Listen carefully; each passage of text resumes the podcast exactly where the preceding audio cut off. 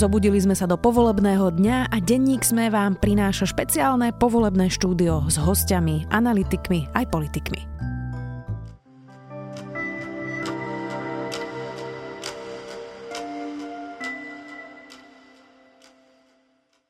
Jasným víťazom volieb je strana obyčajní ľudia Igora Matoviča s 25%, nasleduje Smer 18,29%, potom Smerodina 8,24%, za nimi Kotlebovci, ľudová strana Naše Slovensko takmer 8%, PS spolu sa nedostali do parlamentu, zostali naozaj pred branami len o necelých tisíc hlasov, pretože ako koalícia potrebovali 7% hlasov. Do parlamentu sa ale dostala SAS so 6,21% a strana za ľudí s 5,77%. Pred banami zostalo tesne aj KDH, maďarské strany sa, ako sa predpokladalo, nedostali a nedostala sa ani koaličná strana SNS, ktorá mala viac ako 3%. Poďme sa pozrieť na to, ako to vyzerá na kresla. Olano bude mať 53 poslancov, Smer SD 38, Smer rodina 17, ľudová strana naše Slovensko takisto 17, SAS 13 poslancov a strana Andrea Kisku za ľudí 12 poslancov. To sú teda tie neoficiálne, ale už spočítané výsledky. Ja teda už vítam moju spolumoderátorku Beatu Balagovú, šéf-redaktorku denníka Sme. Vítaj. Dobré ráno. No a máme tu aj hosti, postupne budú prichádzať aj politicky, ale začíname s tými nepolitickými. Je tu sociologička Olga Ďarfášová, vítajte. Ďakujem, dobré ráno. A politolog Pavel Báboš, obidvaja z Univerzity Komenského. Vítaj aj ty, Pavel. Dobrý deň všetkým. Začníme otázkou. Boli tie voľby referendum o Robertovi Ficovi? Pani Ďarfášová. Hm. No, do istej miery áno, aj keď by to bolo asi príliš jednoduché vysvetlenie toho, čo sa odohralo a ako vlastne tá politická súťaž, súťaž o voličoch bola štrukturovaná. E, Takže áno, hovorilo sa, že ide o kritické voľby, teda to znamená, že nejde len o výmenu politickej garnitúry, ale ide o nejaké celkové smerovanie. No a keby sme, teda celkové smerovanie krajiny a vôbec spôsobu vládnutia, keby sme prijali ako túto paradigmu, tak e, treba tie voľby zhodnotiť tak, že e, v tom referende smer SD prehral. A Čím dokázal podľa vás, pán Baboš, e, presvedčiť Igor Matovič, že, že on je ten, ktorý porazí Fica? Lebo podľa toho, aj podľa toho, čo hovorí pani Ďarfašová, tak e, volič sa pravdepodobne rozhodoval podľa toho, že, že, že si vyberal hlavného rivala pre Roberta mhm. Fica. Áno, všetko nasvedčuje tomu, že mnoho voličov sa rozhodovalo podľa toho, kto má šancu poraziť Roberta Fica a Igor Matovič veľmi šikovne sám seba ukazoval v pozícii, že on je ten hlavný vyzývateľ. A treba ale povedať, že veľmi mu v tom pomohli aj politici PS spolu, ktorí vysielali signál, že pre nich je hlavným superom Kotleba a, a tým symbolicky nechali priestor bojovať s Robertom Ficom práve Igorovi Matovičovi. A ja si myslím, že mnoho ľudí presvedčilo vo finále aj, aj e, vtedy neverejný a dnes teda už sa môžeme baviť aj o číslach prieskum iniciatívy 50 dní, mm. ktorý prišiel v stredu 26. Mm. februára, ktorý ukazoval už mierny náskok Igora Matoviča pred, e, pred Smerom a, a mnoho ľudí si naozaj mohlo povedať, že ak je tu uh, okrem šance vymeniť vládnu koalíciu ešte aj symbolická šanca uh, ten smer poraziť, aby bol reálne druhý v poradí, tak potom ju má Igor Matovič a mohli sa rozhodnúť ho voliť. A takto si ja vysvetľujem ten nárast vlastne medzi poslednými prieskumami, kde bol Igor Matovič okolo 17% na tých finálnych 25%. Hovoríme o smere ako o porazenom, ale stále má 18% voličov a po dvoch rokoch protestov, po odhaleniach streamy, po prepojeniach na, na Kočnera, kto sú tí ľudia, ktorí, ktorí sa stále rozhodujú tak, že, že tak uh, nechajme krajinu v rukách Roberta Fica? Mm-hmm. No ja si myslím, a teda nakoniec aj prieskumy to ukazujú, že sú to predovšetkým starší ľudia, ktorí vlastne už ani nejako možno si povedia, že už nebudeme meniť tú nami preferovanú stranu. No a potom, ako netreba zabúdať aj na to, že Smer bol 12 rokov pri moci a že vlastne tu vznikla istá skupina ľudí, ktorí sú beneficiaries alebo benefitujú vlastne e, z tejto strany moci, takže mohlo aj to k tomu prispieť, ale naozaj ako tá veková štruktúra, možno aj to regionálne rozloženie, hej, sme videli, že vlastne Smer e, dokázal ešte stále vyhrať e, v tých okresoch, kde ešte v 90. rokoch bolo veľmi silné aj HZDS, čiže nejaký ten autoritársky syndrom tam ostal zakorenený potom, neviem, myslím, že to boli Kisuce, východné Slovensko, Takže ako tie regionálne e, nejaké územia, tie regionálne bašty čiastočne teda ostali zachované. Treba však povedať, že pred 4 rokmi mal smer 28%, hej, a pred 8 44%. Takže naozaj ako ten pád je e, pomerne jasný a ešte možno to skomentujem takou glosou, ako naši kolegovia, západní politológovia zvyknú Slovensko označovať ako ten prípad stabilnej nestability. Hej? A tieto voľby nám to zase potvrdili, ako to je vlastne od volieb k voľbám vždy proste nejaká iná konfigurácia toho, čo z tých volieb vzíde. Inak Peter Pellegrini povedal teraz ráno v televízii Joj, že sme odchádza do opozície. Dalo sa predpokladať, že aj keby sme boli víťazi volieb, nebolo by možné zostaviť koalíciu. Robil som, čo som mohol, ale tá kárička, ktorú som pred sebou tlačil, mala stále viac a viac kýl. Uh, Palo, tá kárička, ktorá má stále viac a viac kýl, tým naznačoval Roberta Fica, alebo čo, čo tým mohol myslieť a čo bude v smere teda po voľbách. Majú snem, bude sa voliť predseda. Peter Pellegrini má dvakrát toľko krúžkov ako Robert Fico. Už včera trochu naznačoval počas tej volebnej noci, že teda podľa krúžkov sa uvidí, kto bude vo vedení. Čiže je toto jasná trajektória Petra Pellegriniho? Pokusí sa byť predsedom Smeru? Mm, ja si netrúfnem na to odpovedať z jedného jednoduchého dôvodu. Politická história alebo história politickej kariéry Petra Pellegriniho ukazuje, že nikdy o funkciu nebojoval a vždy ju dostal na, na striebornej tácke. A preto si myslím, že záleží vyslovene od Roberta Fica, prípadne nejakého širšieho vedenia strany, ako sa rozhodnú. Ak sa Robert Fico rozhodne súťažiť a uchádzať sa znovu o post predsedu Smeru. Ja si neviem predstaviť vzhľadom na históriu Petra Pellegriniho, že by on do tej súťaže proti Robertovi Ficovi išiel. Čiže pôjde do toho podľa teba len vtedy, keď Robert Fico sám odíde. Áno. Mm. Ale pravdepodobne aj z vyjadrení Fica, e, ktoré naznačovali, že, že on nikde neodchádza a vráti sa posilnený, asi môžeme čítať, že, že neráta na teraz s tým, že, že by odišiel. A čo bude o tom rozhodovať, že či toto je definitívny koniec Roberta Fica, alebo či bude šancu. Naozaj myslím si, že na toto sú naše analýzy prikrátke, aby sme toto nejako dokázali odhadnúť, pretože ten personálny aspekt je tam mimoriadne dôležitý. Hej? Ako e, sú na Slovensku politické strany, ktoré tak povediať neprežijú odchod svojho lídra, odchádzajú e, do minulosti aj s lídrom, čiže tu naozaj tá otázka bude stať tak, že či tým lídrom, predsedom strany ostane Robert Fico a to bude aj veľmi rozhodujúce potom pre to, aký profil tá strana bude mať. Hej? Či, to bude, či sa bude ďalej radikalizovať a vlastne bude sa približovať k tej druhej opozičnej strane LSNS, alebo sa teda vráti k nejakej svojej mainstream tradícii. Ako teraz by to naozaj bolo nejaké čítanie z kryštálovej gule. Ale ešte, ak môžem maličku poznámku k tej káričke, či mm-hmm. ako... No, tak on ako v noci hovoril o, o historických záťažiach a naozaj to bolo také ako pomenovanie, ako keby také dištancovanie sa od tej zodpovednosti, hej, že proste sú tu nejaké historické záťaže, ktoré teda strana musela musela nejakým spôsobom riešiť, ale veď ako, ako keby tá zodpovednosť bola e, vo vzťahu teda k tomu za čo Smer bol zodpovedný, uh, úplne nejako um, proste zamlčaná. Proste ten zamlčaný aktér bol v tomto uh, smere a s veľkým sa zaujímavý.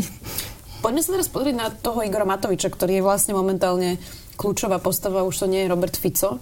Uh, prekvapivé víťazstvo 25%. Vlastne Igor Matovič už od rána avizuje, že bude rokovať so všetkými štyrmi, teda troma stranami okrem tej svojej. Aj teda Boris Kolár, aj Richard Sulík, aj Andrej Kiska povedal, že podľa toho, v aké, aký majú výsledok, čiže so všetkými sa stretne a povedal, že teda chce ašpirovať na ústavnú väčšinu. Odvodnil to napríklad zmenami, ako sú previerky sudcov, ktoré bez ústavy teda nejdú. Je toto reálne, že bude to naozaj štvorkoalícia, ktorá bude mať 95 hlasov? Palo? Mm, prečo nie? Igor Matovič túto ambíciu deklaroval ešte pred voľbami, kedy sa zdalo, že na ústavnú väčšinu bude potrebovať koalíciu šiestich, možno siedmich stran a dnes mu na to stačia štyri ktoré sú navyše aj ideologicky homogénnejšie, teda majú k sebe bližšie a záleží od rokovaní, ale ja, ja si to viem predstaviť, že sa dohodnú. Pravdepodobne vzhľadom na charakter tých strán a ich klubov koaličná zmluva asi bude vyzerať trošku inak než tá predošla. Pravdepodobne tam bude väčší priestor pre jednotlivých poslancov hlasovať, možno aj s opozíciou, alebo aspoň nie vždy s koalíciou. Čiže nejaká, povedzme, výhrada vo svedomí, niečo na ten štýl. Ale, ale to nemusí byť na škodu politiky ako takej. Možno, možno práve nižšia disciplína poslaneckých klubov spôsobí, že sa do parlamentu ako do politickej areny vráti aj viac nejakej argumentácie, než len jednoduché stlačanie gombíkov na povel, na povel mm. predsedu. My sme už vlastne hovorili o tom aj včera, že Igor Matovič si na seba nabálil určitý počet e, voličov Kotlebovej strany. A pozrime sa na to, čo to znamená pre, pre Kotlebu, lebo bola dosť silná mobilizácia pred týmito voľbami a, a Môžeme teda povedať, že, že aj Kotleba je medzi porazenými, alebo podarilo sa ho aspoň nejakým spôsobom zablokovať? No, e, podarilo sa uh, mu nerásť, alebo teda podarilo, podarilo sa zabraniť tomu rastu e, pravicového extrémizmu, čo samozrejme je ako veľmi, veľmi dobrá správa. A vieme, že ešte pred pár mesiacmi naozaj tie hororové scenáre o tom, ako dokonca by SNS mohla byť najsilnejšia strana, uh, dokonca by mohla byť v koalícii a tak ďalej, tak ako toto všetko je minulosť, čiže to je jedna z tých dobrých e, správ, z tých výsledkov, e, ktoré máme. E, ja si myslím, že Kotlebovi naozaj ostali tí pevní voliči, ktorí sú viazaní nielen na ten protest a na ten hnev, ktorý on nejakým spôsobom dokázal teda spracovať a premeniť na hlasy pre seba, ale že teraz asi môžeme hovoriť aj o voličoch, ktorí budú viac viazaní aj na jeho ideológiu a na jeho, na jeho politické názory. A to sa ukazovalo už aj po minulých voľbách, že toto je strana, ktorej elektorát je naozaj veľmi pevne naviazaný aj na lídra, aj na tú politickú stranu. Čiže to, čo sa ukazovalo v predvolebných prieskumoch, že je tam nejaký potenciál rastu, tak vlastne tí menej nejak nejako identifikovaní voliči si nakoniec vybrali pravdepodobne Igora Matoviča. Nevieme to ešte celkom presne zanalizovať. A čím ich vlastne zaujal, Palo? Lebo Igor Matovič vlastne má taký výsledok, že zaujal naozaj obrovskú škálu ľudí od tých liberálov až po ľudí, ktorí naozaj doteraz volili fašistov Mariana Kotlebu? Mm, ja musím povedať najprv, že nie som celkom presvedčený o tom, že Igor Matovič dokázal prilákať relevantné množstvo Kotlebových voličov. Mm. A jedna vec je, mm. že výsledok je približne rovnaký a vzhľadom na vyššiu účasť je celkom možné, že tých reálnych hlasoch dokonca viac ľudí hodilo alebo vybralo si volebný lístok Kotlebovcov včera než pred 4 rokmi. A, a tie, tie prieskumy, ktoré ja som videl, nenasvedčovali tomu, že by Igor Matovič lákal podstatné množstvo či už Kotlebových alebo Ficových voličov.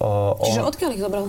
Eh, zobral ich od eh, ľudí, ktorí predtým zvažovali voľbu demokratickej opozície, plus mnoho nevoličov. Mhm. Čiže vykanibalizoval demokratickú opozíciu v podstate? Znie to tak negatívne, nemyslím znie tak, ale... Znie, no, znie to tak negatívne, ale každý z voličov mal vlastnú slobodnú hlavu voľbu, a slobodnú voľbu. Vybral si mhm. Igora Matoviča.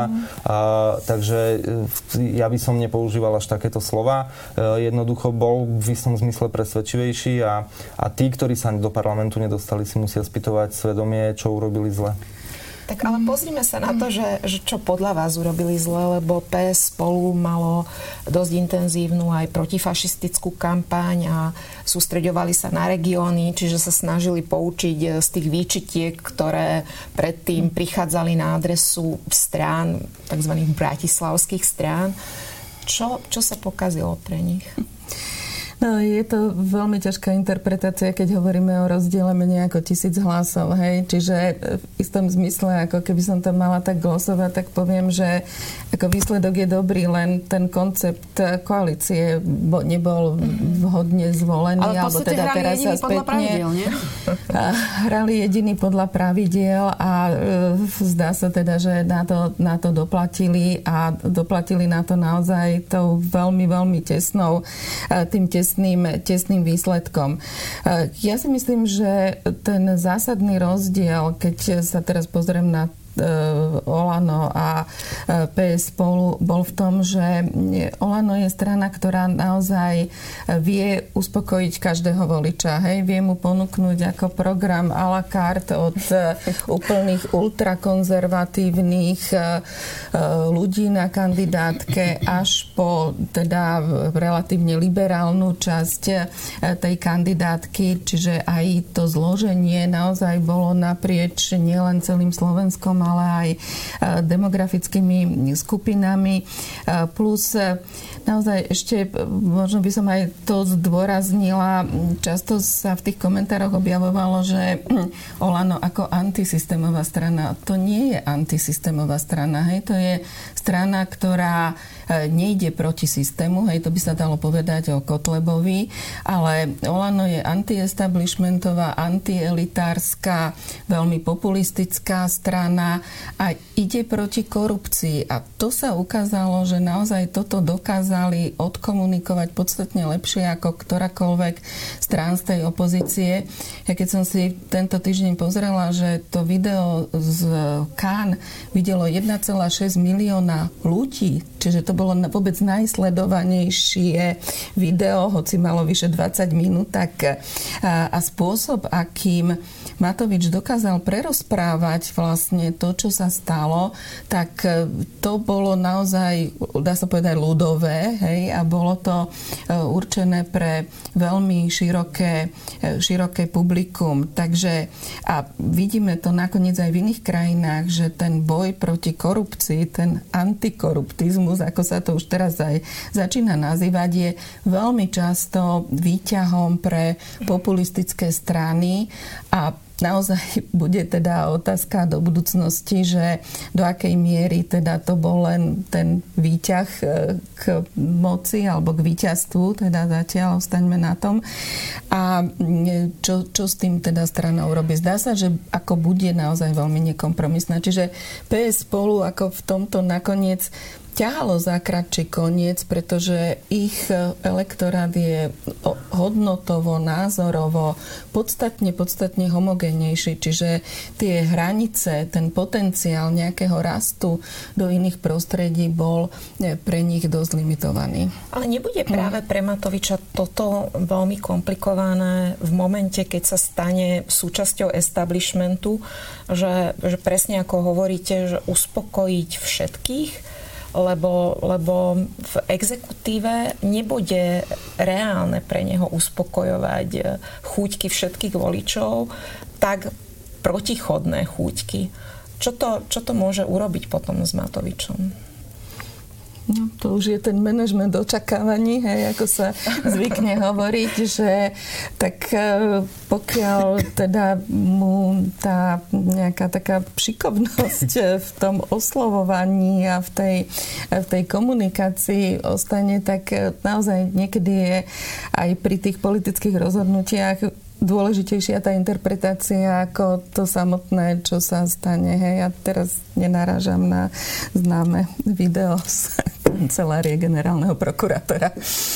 Navyše, ak môžem dodať, tá anti-establishmentovosť nemusí byť len technicky vnímaná ako to, že či sedí v opozícii alebo v koalícii, ale ona môže byť pretavená aj do spôsobu, ako, ako sa tá politika vykonáva, teda ako sa v tej exekutíve správa.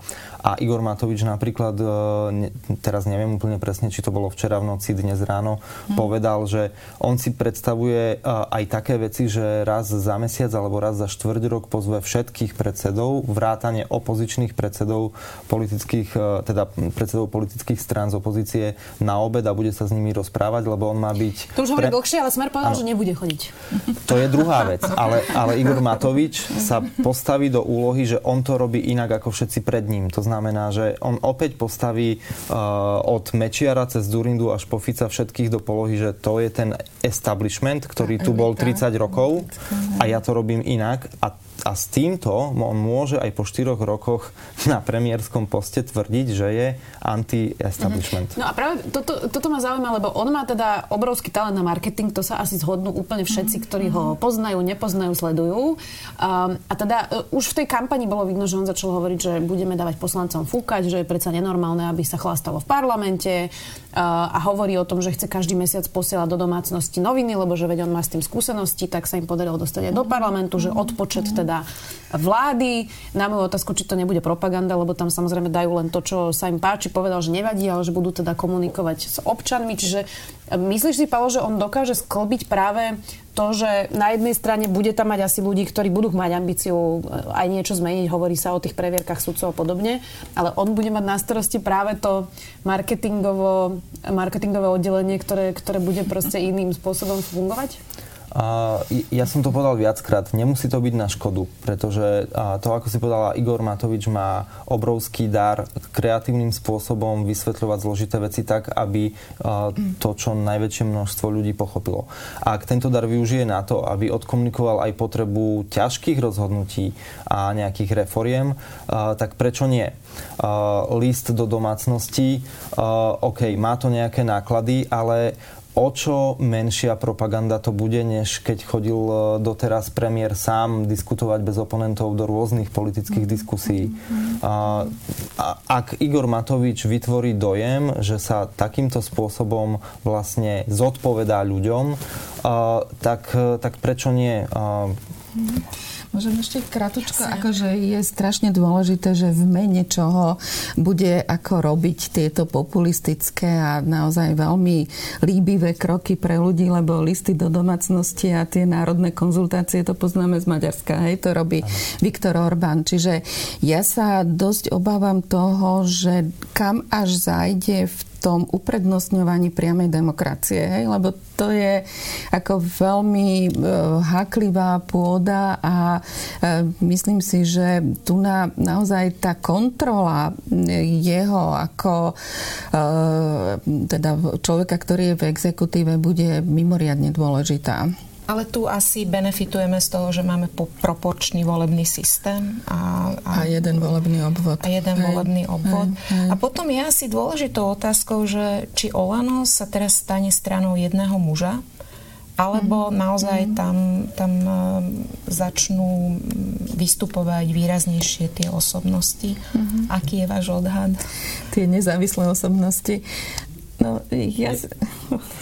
Olano, ja si myslím, že Olano doteraz je stranou jedného muža. Čiže skôr otázka je a, podľa mňa taká, že keď Igor Matovič bude musieť vykonávať premiérskú funkciu, či, či sa tým vytvorí priestor pre iné osobnosti sa angažovať a vyrásť v tej strane. A kým, to, kým bolo Oľano v opozícii, videli sme, že slušný potenciál mala Veronika Remišová a, a napokon z viacerých jej vyjadrení sa to dá chápať tak, že za jej odchodom z Olano bola práve aj akoby stopka od Igora Matoviča, ktorý ju nepustil do strany vôbec, ktorý jej znemožnil alebo neumožnil stať sa členkou strany. A, a k tej priamej mhm. demokracii ja súhlasím s Olgou, že to bude veľký problém, pretože priama demokracia má mnohé limity. Stačí, keď si ľudia spomenú na domovú schôdzu a vo väčšom bytovom dome. Aj v menšom. Aj, aj v menšom. A, ale, ale zároveň mnohé tie veci, o ktorých sme sa bavili, nie sú hneď priamou demokraciou. Napríklad ten mm, list mm. do domácnosti, kde Igor Matovič vysvetlí, čo všetko sa podarilo. Ja súhlasím s tým, že to je do istej miery propaganda, ale ešte stále to nie je tá priama mm. demokracia, ktorá by mm-hmm. mala ohroziť nejak fungovanie štátu. Mm-hmm.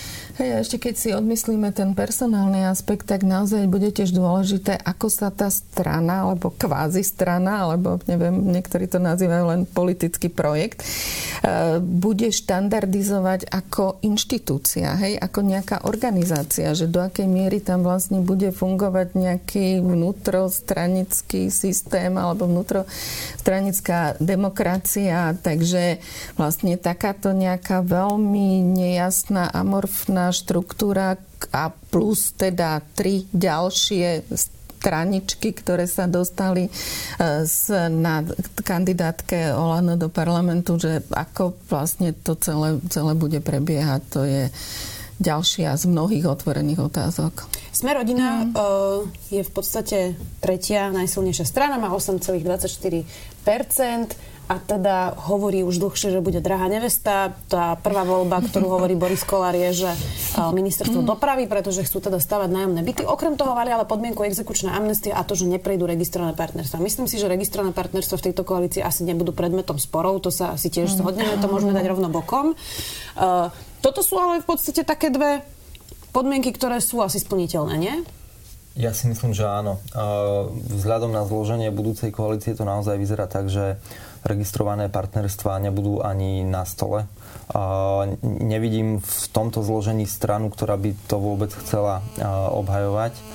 A pokiaľ ide o exekučné amnestie, myslím si, že to do nejakej formy je aj obhajiteľné, aj... To už chcela mož... vlastne aj táto vláda robiť. Áno, mm-hmm. a je to, ale je to zároveň aj reálny problém mnohých ľudí.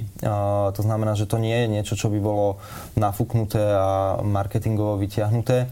Je to problém aj v susednom Česku, pokiaľ viem, takže to nemusí byť ani na škodu, ak sa toto bude riešiť. Mm-hmm. A akým spôsobom môže prípadná koalícia meniť napríklad slobodu a solidaritu Richarda Sulika, lebo tak on už má určitú genézu, začínal ako liberál a prešiel rôznymi štádiami akože politického mm, stavu. Čo urobí so Sulíkom? taká koalícia s Matovičom? No, som práve chcela na to nadviazať, že nakoniec jediná strana, ktorá bude v, nielen teda v koalícii, ale vôbec v parlamente, ako mala e, program e, registrovaných partnerstiev, e, udržanie legislatívy v interrupčnej v tej podobe, ako ju máme, schválenie dohovoru o predchádzaní domáceho násilia ale e, pravdepodobne sa tieto témy nepodarí presadiť a ja neviem, možno, že v niektorých tých ekonomických témach si e, bude Richard Sulik celkom dobre rozumieť s Borisom Kolárom. Práve Čiže... naopak, ale on práve že hovoril, že kvôli tomu programu, keby si mal vybrať si radšej vyberá Belu Bugára ako Borisa Kolára, to je teda pase, Bela Bugár mm. sa mhm. nedostal, ale vlastne kritizoval tých 30 miliard, ktoré má Boris Kolár v programe a v podstate Richard Sulik tvrdil, že ich nemá odkiaľ zobrať. Čiže môže tam byť istý, istý stred, ako keby tento názorový, keď tam bude Boris Kolár a zároveň aj Richard Sulik.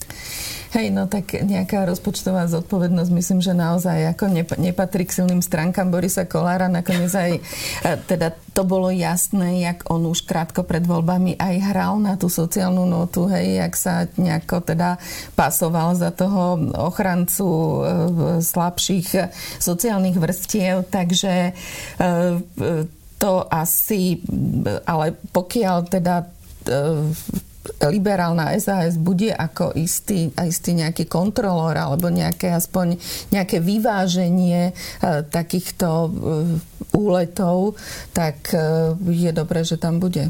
Mm. Vlastne vidíme, že má aj on nových poslancov. V podstate ešte nepoznáme, možno, za seba poviem teda, že dve tretiny poslaneckého klubu Olano, možno tak mhm. tretinu poznáme, alebo teda No, dve štvrtiny, aby sme neboli teda úplne zlí, polovicu v podstate. Uh, polovicu vôbec nie. Uh, budú tam teda noví poslanci. Uh, môže to byť teda ešte všetko úplne inak? Je toto najkonzervatívnejší parlament, ktorý máme? je tam málo žien, alebo čo vlastne my vieme dnes povedať o tom, aký budeme mať nový parlament. Ja som rátala inak, že je tam, myslím, 35 žien, zo 150, čo teda stále málo ale trošičku viac ako doteraz, Presne. lebo ich bolo 29, ano. takže mierny nárast. Možno ani nie vďaka tomu, lebo celkovo ich e, teda žien kandidovalo menej ako pred 4 rokmi, ale boli na lepšie zvoliteľných alebo na vyšších miestach tých e, kandidátok, avšak ako celkovo v tých hodnotových otázkach to bude jasne konzervatívny parlament a teda ten liberálny hlas tam asi zaznie len veľmi okrajovo a pravdepodobne nebude mať šancu veľmi e, túto agendu presadiť. Možno mm, sa, by sa oplatilo pozrieť aj na pozíciu Andreja Kisku a, a na to, čo sa stalo so stranou, ktorá pre mnohých bola veľmi očakávaná, e, mala byť nádejou nejakej kontinuity toho, čo Andrej Kiska začal v prezidentskom paláci a nakoniec e, je možno, že ani nebude súčasťou koalície. Čo sa stane s touto stranou a, a čo sa vlastne stalo počas volieb, že, že naozaj sme sa ich... V podstate chvíľu... populárny popul- politik. Po, bol, naozaj bol najpopulárnejší politik pred časom. Aha. To, čo sa stalo počas kampane, je podľa mňa, že Andrej Kiska nenaplnil vysoké očakávania, ktoré dalo ľuďom posledný rok vo funkcii. Andrej Kiska bola, bol ako prezident jeden z najvýraznejších kritikov Roberta Fica a jeden z najvýraznejších aj nielen po retorickej stránke, ale aj pokiaľ ide o konkrétne činy, jeden z najväčších bojovníkov proti Robertovi Ficovi. Výrazne prispel k tomu, že Robert Fico musel odísť z premiérskeho kresla po vražde Jana Kuciaka a Martiny Kušnírovej a výrazne prispel k tomu, že sa Robert Fico nedostal na ústavný súd. A, a preto a, a zároveň popri celom tom Andrej Kiska rozprával o mafiánskom štáte a rozprával to nie len doma, ale rozprával to aj v zahraničí. Tým vyvolal v ľuďoch nádej, že on aj po ukončení prezidentského obdobia, keď založí politickú stranu, bude tým hlavným bojovníkom proti uh, Smeru a bude ním v, hlavne v tejto oblasti.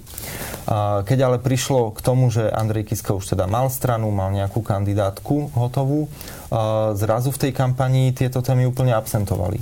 Uh, Andrej Kiska sa snažil robiť uh, pozitívnu kampaň.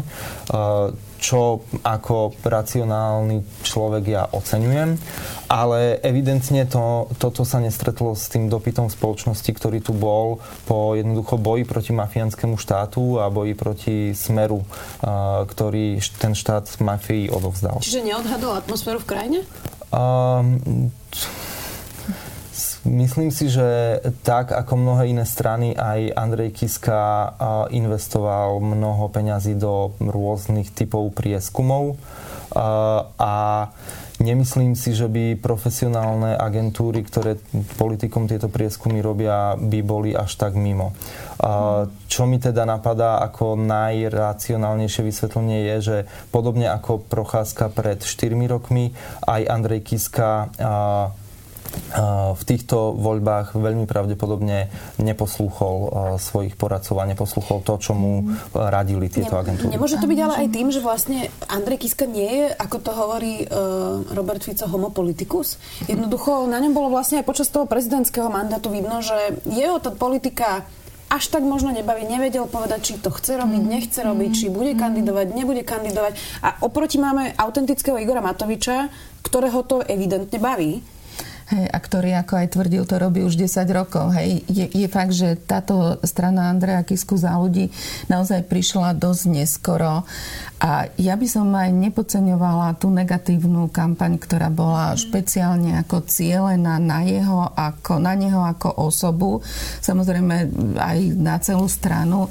ale tým, že on sa potom snažil vlastne vysvetľovať všetky tie videá, všetky tie obvinenia, tak naozaj tá kampaň sa veľmi sústredila na neho, ale nie v tom, aby proste prezentoval seba ako politický politického lídra, ale aby vysvetloval, že to, čo e, o ňom smer tvrdí, nie je, nie je pravda. A čo je veľká škoda, že na, naozaj ako čo sa týka do množstva odborníkov a ľudí, ktorí e, boli na tejto kandidátke, tak nepodarilo sa ich spojiť s konkrétnymi témami, hej, s konkrétnymi politikami. A tu na naozaj asi príliš veľký priestor proste zaberalo to, že sa riešil Andrej Kiska samotný. To nás vlastne vracia aj k tomu momentu, ktorý dosť silne rezonoval aj v včerajších komentároch, že, že či e, nepremárnili alebo nepremeškali PS mm. spolu a Andrej Kiska to, to momentum, mm. keď mohli vyslať signál, že, že my sme tá sila, ktorá vieme poraziť e, Roberta Fica súhlasíte s takým hodnotením? Ako bolo, bolo tu takéto momentum a mohlo sa to udiať iným spôsobom, keby sa tie dve strany, ktoré možno nemali úplne jednotné tie politické profily? Ja si myslím, že bolo, ale treba na druhej strane priznať, že je ľahké byť generálom po vojne. Mm a, a v tom čase si obe strany, alebo teda dvojkoalícia a, a strana Andreja Kisku robili nejaké prieskumy, na základe ktorých oni boli presvedčení, že má význam ísť osobitne a, a dnes, dnes vidíme, že to skončilo inak. E, ale hovorím, je ľahké sa pozerať spätne a hovoriť, kde bola chyba. To rozhodnutie robili oni v nejakom čase za nejakých okolností. No a, a musia si teda dôsledky niesť oni. Hmm. Čo vlastne pustilo žil, žilou KDH? Lebo KDH profilovo by, by zapadlo do konzervatívneho parlamentu. Bol to Igor Matovič, ktorým odobral vietor z plachiet, alebo čo sa stalo s KDH? Hmm. Tak jednak KDH bolo vo veľmi ťažkej situácii tým, že bolo vlastne 4 roky mimo parlamentu. Bolo v ťažkej situácii aj tým, že príchodom Alojza Hlinu sa profil tej strany zmenila pre niektorých ľudí. Ako niektorých získal, niektorých, niektorých stratil, ale v tom konečnom súčte to stále nedávalo tých 5,01%, takže e, je ako, a naozaj je to škoda, lebo je to jedna z mála strán, ktoré môžeme označiť ako štandardné politické strany, ktoré už teda majú za sebou e, demokratic, nejakú demokratickú históriu a boli by veľmi takým, takým pevným bodom v tom parlamentnom a možno aj koaličnom súkolí. Takže eh, ja si myslím, že do istej miery, tak však tam došlo tiež k odchodu katolickej únie, kresťanskej únie pani Anny Záborskej, ktorá mohla tú konzervatívnejšiu časť KDH proste zobrať so sebou, obrazne povedané. Takisto ako tá e, konkurencia ako v tomto, v tejto časti politického spektra bola e, naozaj obrovská a ukázalo sa, že nakoniec z tej agendy vyťažili iné strany. On vlastne sám Alois Hlina popisuje, že on má pocit, že je to tým, že pre katolíkov nie je dosť katolík a pre liberálov nie je dosť liberál.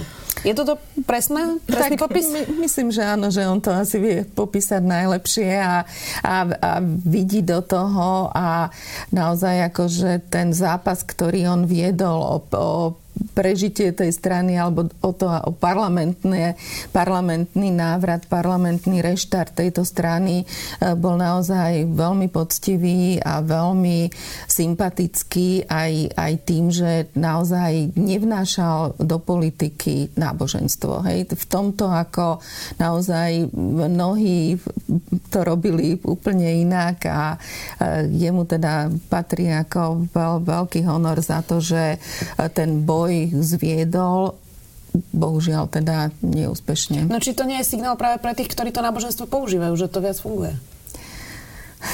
Mm, môže byť a nemusí. Pozrime sa na Štefana Harabina, ktorý to náboženstvo naozaj intenzívne využíval a, a mal teda výsledok ešte horší. Ale ja by som teda mm-hmm. sa priklonil aj k tomu, čo hovorí Olga, že tá konkurencia uh, v tomto časti, uh, v tejto časti spoločnosti je naozaj silná a KDH chýbalo pár tisíc hlasov. A teraz sa bavíme o tom, mhm. prečo, čo zlyhalo a prečo sa do parlamentu nedostali a pritom stačilo pár tisíc hlasov, aby sme sa rozprávali o tom, v čom Hlina úspel, že to KDH vyťahol naspäť do parlamentu. Čiže je, je to veľmi veľmi vratke. zradné alebo vratke a, a, a tých mhm. faktorov mohlo byť viac a, a určite tomu e, neprispela ani tá konkurencia strán, ktoré využívajú kresťanskú retoriku, kresťanské symboly, odvolávajú sa na náboženstvo, hoci teda im nemusíme veriť, že to vždy myslia úprimne. Mm. Ty si Paolo hovoril... náhoda mm. tam niekedy tiež ako zohra mm. svoju úlohu. Ty si Paolo hovoril, že to, ten kanibalizmus je príliš silné slovo. V tomto prípade ale v KDH vlastne aj Igor Matovič priznáva, že urobil kobercový náled na KDH. Aj KDH hovorí, že Igor Matovič urobil kobercový náled na KDH. Čiže toto konkrétne sa dá pripísať aj Igorovi Matovičovi? Dá sa to pripísať ľuďom, ktorí si e, na poslednú chvíľu na miesto KDH vybrali Igora Matoviča. Ja stále e, by som nesklzol do toho, aby som obviňoval politika z, z toho, že robí kampaň a z toho, že sa snaží maximalizovať svoj zisk. Na to tá kampaň je a je to úlohou každého predsedu politickej strany, aby svoj zisk maximalizoval. Ak by to nerobil, mohol by veľmi legitimne čeliť otázkam zo strany svojich členov, sympatizantov, mm-hmm. podpredsedov, prečo to nerobí. Igor Matovič si v tomto prípade podľa mňa normálne robil svoju robotu, snažil sa uhrať čo najlepší výsledok. Mm-hmm. Pravdepodobne deje sa to, že, že aj médiá, aj voliči sa snažia nejak umiestniť to, čo sa udialo do príbehu. A jeden z tých príbehov je, že niektorí voliči sa snažili zachraňovať to KDH a zachraňovať Andreja Kisku a preto nevolili, pre, nevolili PS spolu. Ako sa vám pozdáva tento, tento mm. príbeh pre, pre voliča? Je pravdivý? Môže, no, môže to byť nejaké... Veľmi často takéto akože strategické úvahy, hej, že to strategické hlasovanie môže viesť úplne opačným výsledkom a naozaj, áno, tiež som to počula v posledných dňoch, ako poďme zachraňovať KDH práve aj z toho, z toho liberálneho tábora. A možno zase to bolo tých pár sto hlasov, ktoré chýbali PS spolu, takže ako naozaj teraz sa ex post sa veľmi uh, ľahko hľadajú tie interpretácie a, a tie príbehy, takže tak, asi tak. A ja by som ale ten príbeh podporil obzvlášť, pretože naozaj ide len e, o pár hlasov, e, ktoré mohli e, dostať PS spolu do parlamentu, dostať KDH do parlamentu, alebo ubrať či už Igorovi Matovičovi. Čiže áno, tých pár hlasov strategicky na poslednú chvíľu inak umiestnených mohlo práve vytvoriť tento efekt. Tak také dve trendy, ak môžem povedať, ešte také dva trendy fungujú, akože to je ten efekt nabalujúcej sa gule a potom tá sympatia pre toho, komu sa nedarí a komu teda dáme ten hlas, aby sme ho nejak, nejako zdvihli. No a veľmi často sa ukáže, že to zafunguje presne naopak. Obo vám zatiaľ veľmi pekne ďakujem. Máme tu Jaroslava Nádia z obyčajných ľudí, čiže prestridáme sa a nech sa páči. Ďakujeme. Kým sa teda vymenia stráže, eh, jednu vec sme ešte nerozobrali, a to sú maďarské strany, ktoré sa teda nedostali. Eh, koho teda volili maďarskí Slováci? Alebo slovenskí Maďari? Časť eh, slovenských Maďarov volila stranu, ktorá prevzala retoriku Viktora Orbána, ale práve tým tá strana odplašila tú druhú časť tých voličov. Existuje veľká skupina voličov, ktorá nedokázala odpustiť Belovi Bugárovi to, že, že pomohol prežiť Ficovi. A, a myslím, že už keď... Že toho vlastne zarezalo. Toho zarezalo a, a ten, ten e, volič, ktorý e, je proeurópsky, je prodemokratický a, a pre neho sú dôležité hodnoty európske, to nedokázal stráviť. A, a dával tomu, tomu Bugárovi viacero šanci, lebo, lebo asi dokázal ešte stráviť to, že vstúpil do koalície s Robertom Ficom, ale to, že v momente, keď krajina očakávala, že, že Robert Fico musí odstúpiť a vláda musí padnúť po vražde novinára a očakávali predčasné voľby, ten Bugár podržal toho Fica. A myslím, že, že to naozaj e, rozhodlo o tom, že, že sa rozhodli e, obrátiť sa mu chrbtom. Samozrejme, oni nemali tú možnosť, že, že lebo Maďar, Maďari na Slovensku nemajú len etnickú identitu. Čiže pre nich bolo veľmi dôležité zachovanie právneho štátu a proeurópskej orientácie. A preto pre nich nebola alternatíva e, strana maďarskej komunity a, a strany, ktoré preberajú do veľkej miery retoriku Orbánovskú, ktoré, ktoré sa snažia presvedčiť e, etnických Maďarov na Slovensku, že, že existuje perspektíva návratu k veľkému Maďarsku a, a k nejakej zjednocujúcej maďarskej identite, pretože ten, tá časť maďarského voliča veľmi dobre vnímala, že, že do veľkej miery Viktor Orbán e, tým vytváraním novej identity zakrýva aj vlastnú korupciu. Čiže myslím si, že časť maďarských voličov volila Olano, určite určitá časť e, volila e, Kisku alebo PS spolu.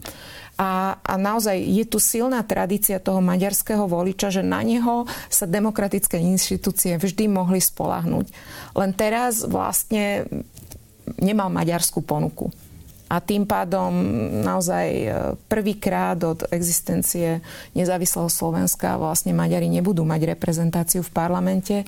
A je veľmi vážna otázka, že, že ktorá strana si preberie tú menšinovú agendu pretože to je, to je veľmi dôležité a to bude rozhodovať, či, že, že na tie strany sa, či sa budú pozerať ako, ako proeurópske demokratické strany, ktoré sa postarajú aj o toho menšinového voliča, lebo tam, tam sa rozhoduje o tom, že, že či sme naozaj skutočná demokracia. Uvidíme, ako to bude. Už tu sedí predstaviteľ víťaznej strany obyčajní ľudia a nezávislé osobnosti Jaroslav Naď. Vítajte. Ďakujem veľmi pekne, pekný deň. Ďakujeme, že ste prišli. Asi ste toho veľa nenaspali. 40 minút. to máte podobné ako Igor Matovič, ten hovoril, že 50. Pán Naď, vy ste teda nový poslanec, to už je jasné z tých výsledkov. Máte aj ambície byť v exekutívnej funkcii? No, to bude samozrejme záležať od dohody s koaličnými partnermi, teda ak sa nám podarí koalíciu e, zložiť, e, pretože ja zase nie som profesionálny politik, ktorý pôjde na nejaký rezort, ja sa venujem obrane a bezpečnosti a e, smeroval by som e, svoje ambície smerom k obrane alebo možno k spravodajským službám a vieme, že možno niektorí z koaličných partnerov bude mať tiež zaujímavé silové zložky a pre nás je prioritou ministerstvo vnútra. Takže uvidíme, ako sa to celé dohodne, či sa to podarí alebo nepodarí, ale jednoducho, keď skončím v Národnej rade, tak sa budem venovať obrane a bezpečnosti v Národnej rade. Vy si čím vysvetľujete ten výsledok, ktorý v podstate nikto nečakal? Ani Igor Matovič, povedzme si to úprimne, 25%?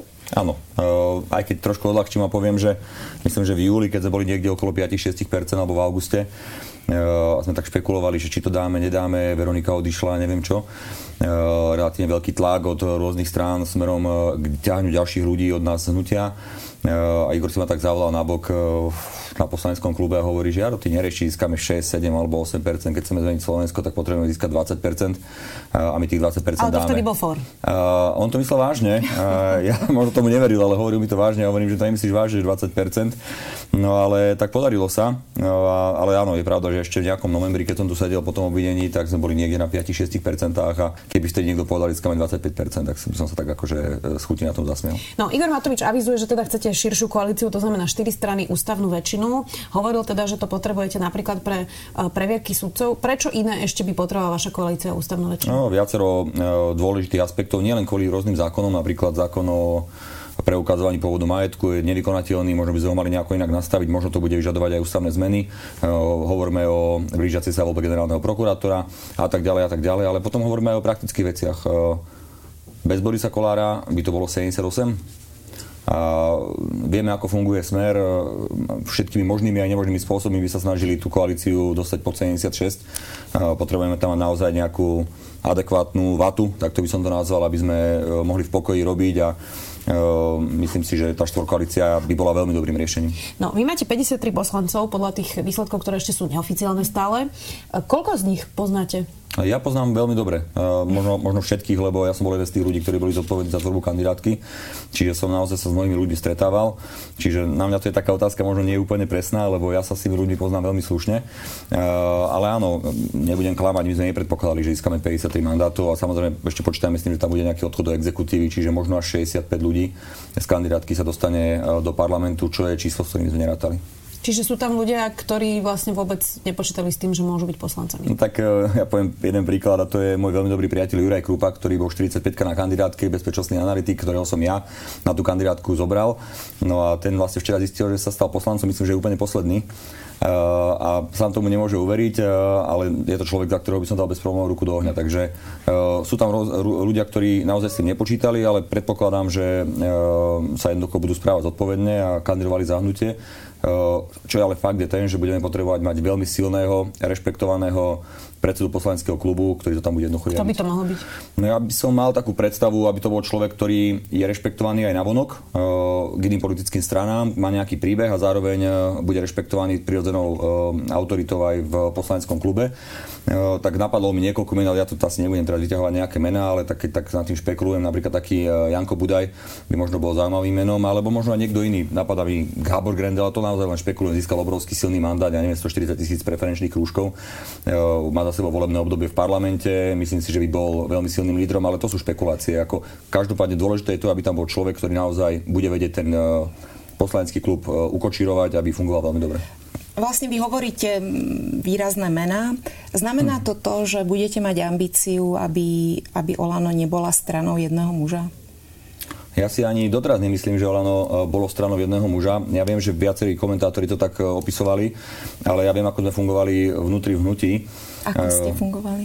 Napríklad, ja neviem, napadne mi tá myšlienka o tých 11 otázkach, ktorá bola tak kritizovaná, je to hlasovanie a s tou, s tou témou prišiel, myslím, Igor, aj to som si ani úplne istý, lebo na predsedníctve to zaznelo v júli.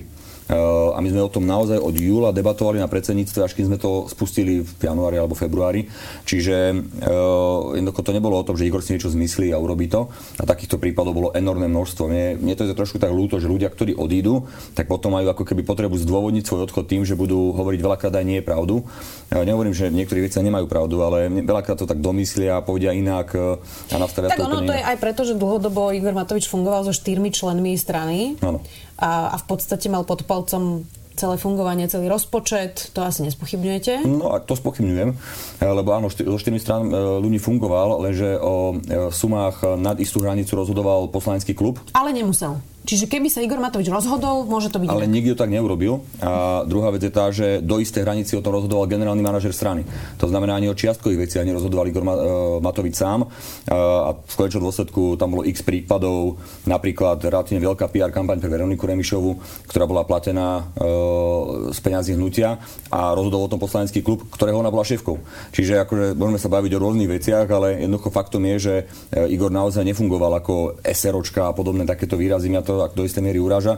Vidím, ako to funguje a sú to také viac menej akože hľadania e, neštandardností, tak toto poviem, e, na úkor obsahu. Faktom je to, že mal štyroch e, členov Olano a dnes má 50, plus minus, prepačte. Trošku mi už odchádza hlas po noci mal dnes má okolo 50 členov hnutie, lebo tak to vyžaduje zákon, ale nikto z nás to nepotreboval. Ja som aj členom, aj členom predsedníctva, dokonca tajne voleným členmi a uh, akože nie, že by som to nejako zásadne potreboval pre fungovanie, Viete, ale no, na tom sneme napríklad nebol nikto z novinárov, čiže aj to je také zvláštne. A Igor Matovič deklaruje, že chce byť transparentný, ale ten snem sme napríklad nikto z nás nevideli. Áno, my sme sa rozhodli, že to nebudeme robiť pre médiá, ale pre seba. Keby ste boli na tom sneme, tak by ste videli, že bol iný ako nebol to, neboli tam štatické prejavy a nevľala tam vlajka za nami. Jednoducho sme sa porozprávali 50 ľudia plus pozvaní hostia o tom, čo nás v tom momente trápilo, čo sme riešili. Bolo to obdobie, keď sa tvorili kandidátky. Dokonca Dokonca sme tam priamo riešili členmi aj e, možné spolupráce, vtedy sa hovorilo o rôznych veľkých koalíciách alebo o rôznych možnostiach. Takže naozaj bol to snem, ktorý prebehol v Bratislave. E, a áno, neštandardný, ale tak, tak fungujeme. Hej. A ako zmení premiérske kreslo pána Matoviča? Alebo v čom sa bude musieť zmeniť, aby, aby tá vaša koalícia bola stabilná? E, ja si myslím, že ste to videli aj v tých ostatných týždňoch. Už je iné byť opozičným politikom, ktorý má niekde okolo 8% Preto preferencie. A je iné, keď zrazu vám ukážu prieskumy verejnej mienky, že ste volebným nie volebným lídrom, ale že ste lídrom e, demokratických opozičných strán, ktoré môžu vytvoriť koalíciu. A Igor si to samozrejme veľmi dobre uvedomil a bolo to na ňom vidno nielen v štýle e, obliekania, ale aj vo vystupovaní, aj v tom, že jednoducho hľadal nejaký konsenzus a tak ďalej. Tá komunikácia medzi lídrami politických strán opozičných bola e, oveľa lepšia v realite, ako to ukazovali médiá. Nie, že by médiá chceli klamať, ale niekedy sa k tomu neprihlásili aj tie jednotliví predsedovia. Ale v realite tá, fungu- tá komunikácia fungovala veľmi dobre, veľmi neformálne a fajn. Mňa osobne napríklad mrzí, že to PSK nedalo, PS spolu. Ja by som bol veľmi rád, keby sme zobrali tých tisíc hlasov od nás a dali ich im, lebo tam bolo naozaj veľa skvelých ľudí podľa mňa, ktorí by boli fajn v, v exekutíve a mohli by niečo priniesť. No žiaľ, takto, to, takto sa to vyrbilo, ale nemyslím si, že by bol Igor nejakým problematickým človekom z hľadiska jeho ďalšieho pôsobenia vo vláde. Ako predseda vlády len jednu takú, taký malý dôkaz možno. A to je jeho firma, ktorú vlastne od 18 rokov založil a vybudoval a zamestnával niekoľko tisíc ľudí a fungovala veľmi dobre. Prečo by nemohol takto úspešný človek v podnikaní dokázať riadiť vládu? Prepač, Bej, uh, rozumiete ale tým výčitkám, ktoré ľudia voči Igorovi Matovičovi majú? On často aj v tých finálových debatách to bolo vidno, občas proste tak pichne pod rebra aj svojich partnerov. Uh, v podstate sme videli za tých 10 rokov, ktoré v politike, že najprv útočil na Daniela Lipšica, potom ho zobral na kandidátku, zrazu už bol Daniel Lipšic v poriadku, ale keď zakladal stranu ešte nie. Uh, sypal striekačky na hlavu Martinovi Poliačikovi a podobne. Čiže rozumiete Rozumiem, rozumiem, ale niekedy boli prehnané. Za niektoré sa Igor ospravedlnil naozaj, napríklad tie striekačky povedal, že už by to v živote nespravil. Jednoducho, áno, v tom momente urobíte aj chybu a Igor sa tým netají, že pri tom množstve aktivít, aj, aj marketingových, aj politických a iných, e, ktoré urobil a mno, ktoré boli mnoho, mnohokrát veľmi úspešné, tak urobil niekedy aj, aj nejakú chybu. Viete, keď prišiel váš bývalý kolega Kristián Čikovský s e, myšlienkou e, ísť na, do Cannes, lebo to bola jeho myšlienka, o ktorej nás presvedčil veľmi rýchlo, na druhý deň sa vlastne cestovalo, tak tiež sme boli takí, že nevidíme z toho zle, že vidíme z toho dobre a sme to skúsili a vyšli sme z toho fantasticky a veľmi nám to pomohlo v kampani. Čiže jednoducho áno, sú momenty, keď sa rozhodnete rozhodnete sa zle, ale ja si nemyslím, stále si nemyslím, že by ten Igor bol tak zlý človek, ako ho opisujú niektorí ľudia, ktorých si možno aj osobne vážim, ale jednoducho ani ho tak dobre nepoznajú, niektorí ho ani v živote nestretli, v živote sa s ním nerozprávali, ale majú potrebu ako ho opísať, ako, ako presne funguje a presne nevedia, ako funguje ani hnutie, ani Igor Matovič. Lebo táto situácia je diametrálne odlišná. Aj keď Robert Fico bol porazený vo voľbách, on už vlastne a nie len medzi riadkami hovorí, že on nikde neodchádza a je pripravený vrátiť sa posilnený a máme aj historickú skúsenosť s tým, keď vláda nevydržala a je možné, že by to nebol Robert Fico, ktorý by sa vracal, ale, ale fašisti. Čiže mm, preto sa snažíme nejak e, pochopiť to mentálne rozpoloženie momentálne pána Matoviča, či si uvedomuje vlastne túto, túto zodpovednosť a že čo, čo s ním tá zodpovednosť urobí. Ako Áno, to tak vidíte vy? E, pán Robert Fico sa v poslednej dobe veľmi často objavuje niekde posilnený na posledy u Bráňa Závodského. Rozumiem tomu, že v tejto situácii asi pre ňo ťažké e, nejako ďalej konať s triezvou hlavou. Faktom ale je, že určite bude potrebovať veľmi intenzívne bojovať proti tej koalícii, ktorá môže vzniknúť, či už on alebo Peter Pellegrini. Igor Matovič si to veľmi dobre uvedomuje, tá skúsenosť eh, z vlády Ivety Radičovej eh, je tak silná pre všetkých zúčastnených, že nikto nebude chcieť, aby tá vláda padla, aby sme opäť umožnili naozaj ešte horšie alternatíve, ako bola vláda Smeru, príchodu Kotlebovcov, akokoľvek paradoxne mi to teraz prípada, že by niekto mohol chcieť, aby tí ľudia boli vo vláde, ale áno, ak by táto vláda nesplnila tie očakávania, ktoré sú inak enormné u ľudí a nebude to jednoduché, ale keby aspoň v zásadných veciach sme neurobili opatrenia, ktoré, ktorým ľudia uveria a záro, smerujúce k transparentnosti, smerujúce k boju s korupciou a tak ďalej a zároveň nevydržali 4 roky, tak by nám to asi veľmi intenzívne ľudia zrátali a to si Igor uvedomuje veľmi dobre. BBC vás nazvalo protikorupčnou stranou a som si to všimla aj u viacerých e, medzinárodných médií a vy sám e, niekoľkokrát ste zdôrazňovali práve nastolenie právneho štátu, ale čo iné je ešte, aká iná agenda je kľúčová pre, pre vašu stranu?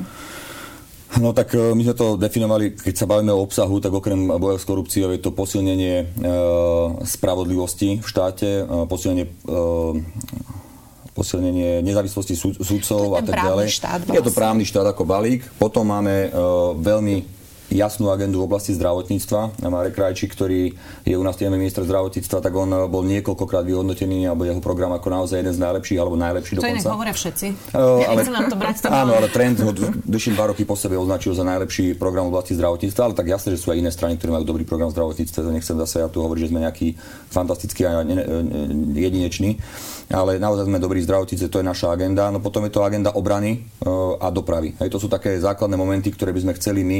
Uh, Dopravu chce Boris Kolár, čiže to asi budete musieť škrtnúť. Boris Kolár chce aj dopravu, aj obranu, aj SISku. Počkajme si, ako prebehne debata a potom budeme e, rozdielovať. My nie sme naozaj, nám viac záleží o obsahu, na obsahu ako na personách. Myslím si, že sa dohodneme a Viete, pýtame sa, že či existujú riešenia do programového vyhlásenia vlády, ktoré majú jednotlivé strany e, urobené a keď existujú, tak sa určite dohodneme na to, aby to bolo fajn. A keď hovoríme o obrane, hovoríme stále o silnej proeurópskej orientácii krajiny. Proeurópskej a proatlantickej orientácii. Myslím si, že po štyroch rokoch e, tragédie na ministerstve obrany by sme tam mali mať e, niekto z ktorejkoľvek strany, ale človeka, ktorý úplne jasne e, bude smerovať e, k našim záväzkom v rámci NATO a v rámci Európskej únie. Žiadne dvojtvárnosti, žiadne hranie sa na neviem aké vše, vše svetové prúdy, kaďa sa obracajú, alebo vyhadzovanie ľudí, ktorí majú prozápadný názor, ako sa, sa to stalo napríklad Palovi Mackovi, generálovi, ktorý musel odísť z rezortu práve kvôli tomu, že bol ako keby vytesňovaný kvôli tomu, že má prozápadné názory názory. Jednoducho to sme videli teraz a dúfam, že to už nebudeme vidieť. To môže platiť, až kým neprídu migranti. A keď prídu migranti, čo sa udeje v strane Igora Matoviča? Uh, ako, ako agenda migrantov, že by migranti sem prišli, to, toto nikdy nebola téma u nás. My sme s týmto absolútne v poriadku. My veľmi dobre vieme, že ide o bezbrehé strašenie ľudí zo strany uh, Smeru, SNS-ky, Kotlebovcov. Uh, nikdy sme to nemali ako agendu, uh, túto tému. Dokonca opakovane som sa aj ja osobne k tomu vyjadroval aj Igor, že jednoducho uh, táto vec nám nehrozí. 9 uh, azylov minulý rok, 5, ro- 5 uh, rok predtým. Je, to sú jasné čísla a netvárme sa, že by nám tu niečo hrozilo. Nikto tu nevidí, tak ako pán Harabín 40 tisícový kemp utečencov niekde vo Veľkom Krtiši. Aj v električkách. A v električkách. Takže toto si nemyslím, že by bola nejaká téma pre nás, a, ale zároveň nebudeme ani, uh, alebo nebudeme chcieť dovoliť, aby vláda strašila obyvateľmi nejakými nezmyslami typu, že tu budú americké základne alebo niečo, na čom absolútne nepochopiteľne sns ktorá má rezort obrany v rukách, stávala svoju agendu a tak aj dopadli. No ale to, čo bude problematické, je, e, sú také tie hodnotové, kultúrno-etické otázky. Máte na kandidátke Annu Záborskú, teda Kresťanskú úniu. Uh, aj Igor Matovič ich nazval, že sú ultrakonzervatívci, priznal to teda, a však to asi nie je ani žiadne tajomstvo. Máte tam ale okrem nich viacero konzervatívnych uh, kandidátov. Ako uh, má napríklad volič PS spolu ktorý, ktorého strana sa nedostala do parlamentu. Čo má očakávať od strany Olano napríklad v prípade sprísnenia interrupcií alebo v prípade registrovaných partnerstiev? Čo sa bude deť? My sme sa už 15. septembra úplne jasne pred Bonaparte vyjadrili, že my, ak budeme vo vláde, tak nepríde k žiadnej zmene v legislatíve v týchto oblastiach. Ani z hľadiska interrupcií, ani z hľadiska... Nebolo to ale tak, že ste povedali, že to nepredložíte? Lebo nie, to nie, sú dve separátne nie, témy. Môže to predložiť Smer, môže to predložiť aj Štefan Kufa, mimochodom, ktorý sa dostal do parlamentu za Kotlebovcov, uh, brat Mariana Kufu. Čiže v prípade, že to predložia, ako sa zachová vaša strana? No my budeme robiť všetko preto, aby v programovom vyhlásení bolo definované, že nebudeme robiť žiadne zmeny v tejto oblasti a budeme potom predpokladať, že naši partneri dodržia programové vyhlásenie a nebudeme robiť zmeny v tejto oblasti. A pani Záborská to dodrží? No tak to sa nemusíte báť. E, rovnako tak, lebo áno, tiež som čítal taký komentár na Facebooku od jedného pána, ktorý naozaj asi bude silným liberálom a ja proti nič nemám, ja mám kopec kamarátov medzi liberálmi a ja som niekde uprostred, ja nie som nejako vyhranený v týchto otázkach a, a musím povedať, že bolo tam akože zoznam tých e, naozaj ultrakonzervatívnych ľudí. Myslím, že to bol Pavel Hardoš. Áno, e, nechcel som ho menovať, ale bol to on. A, a potom si pozriem ľudí, ako je Janko Budaj, hej, ktorý je naozaj známym liberálom a takýchto tam je oveľa viacej aj ľudí, ktorých poznáte a potom sú tam takí ľudia ako ja, ktorí jednoducho kvôli otázkam kultúrno-etickým nebudú predsa chcieť povaliť vládu. Pánač, tomu rozumiem, ale e, teraz sme tu hovorili s analytikmi, že môže nastať situácia, že v koaličnej zmluve e, nebude napríklad napísané práve pre tieto otázky, že nemôžete e, hlasovať s opozíciou. Tak si predstavme, že máme dnes parlament, kde aj Smer, aj Kotlebovci by zahlasovali napríklad za sprísnenie interrupcií. A k ním by sa pridala E, časť sme rodina, alebo možno celá sme rodina a časť Olano a tým pádom by to prešlo. No môžu nastať rôzne situácie. Pod e, začiatkom vety môže nastať situácia, to môžeme špekulovať do nekonečna, ale povedzme si úplne pravdu, že my sme to vtedy povedali úplne jasne, že toto bude robiť Fico. On tie otázky jednoducho bude predkladať do parlamentu a my všetci budeme musieť hlasovať v súlade s programovým vyhlásením a v tom keďže si uvedomuje, že to Fico bude chcieť robiť, budeme robiť všetko preto, aj bolo napísané, že jednoducho s týmito otázkami nikdy nebudeme hlasovať e, s opozičnými stranami a tieto otázky nebudú súčasťou nejakých tém, ktoré by sme mali my riešiť uh, nasledujúce 4 roky, lebo to presne nahráva Ficovi a Kotlebovcom. Takže robíme uh, také opatrenia alebo také kroky, ktoré jednoducho nebudú samých nás podrývať. Možno, že z tohto hľadiska je aj dobré, že kresťansko-demokratické hnutie sa nedostalo, lebo oni by mali možno najväčší problém s týmito otázkami. Pána, ďakujem vám veľmi pekne, že ste prišli aj teda napriek e, náročnej noci. E, rokovania predpokladám, že začínajú okamžite rokovania e, akurát, akurát prebiehajú teraz diskusie v televízne medzi lídrami a tam sa dohodnú, kedy začíname, ale myslím si, že predbežná dohoda je, že začíname dnes. Takže e, dnes po obede, podvečer predpokladám, že budú nejaké prvé stretnutia. Uvidíme, ako to dopadne. Bude to samozrejme napínavý čas. Jaroslav Nať, sa už teraz zvolený poslanec za obyčajných ľudí. Ďakujem, že ste prišli. A ja vám ďakujem, všetko dobré. Poprosím aj Erika Laščica a pani Ďarfašovú aj za chvíľku, ktorú ešte zakablujeme. Nech sa páči, Erik, poprosím vás, aby sme pokračovali ďalej uh, v diskusii. Uh, Človek by sa aj upokojil, keď počúva pána Nadia, že, že nebude to strana jedného muža, že, že bude to strana proeurópskej orientácie a, a Tak nebudú... ako sa vždy hovorí, že treba im dať tých prvých 100 dní a uvidíme. Pán Laštic, tak videli sme Jaroslava Nadia, ktorý teda odpovedal na tie možno asi kľúčové otázky, ktoré vlastne priznával aj, nech sa páči pani Ďarfaša, ktorý, ktoré priznával aj Igor Matovič v našej finálovej debate, že to bude najtežšia diskusia práve o tých kultúrno-etických otázkach. Jaroslav Naď, niekde na pomedzi liberálov a konzervatívcov Voľano, hovorí, že o tom nebudú hlasovať. Vy tomu veríte, že pani Záborská by si nechala ujsť? Ja vám stále kladiem taká hypotetická otázka, prepačte. Že, uh, že viete si predstaviť, že strana, ktorá je postavená na tomto, a to je Kresťanská únia, by to vypustila? Uh, Dobre, počuli sme tu Jara Naďa, a, ktorý je jedným z lídrov Oľano aj, aj v rámci postavenia v strane.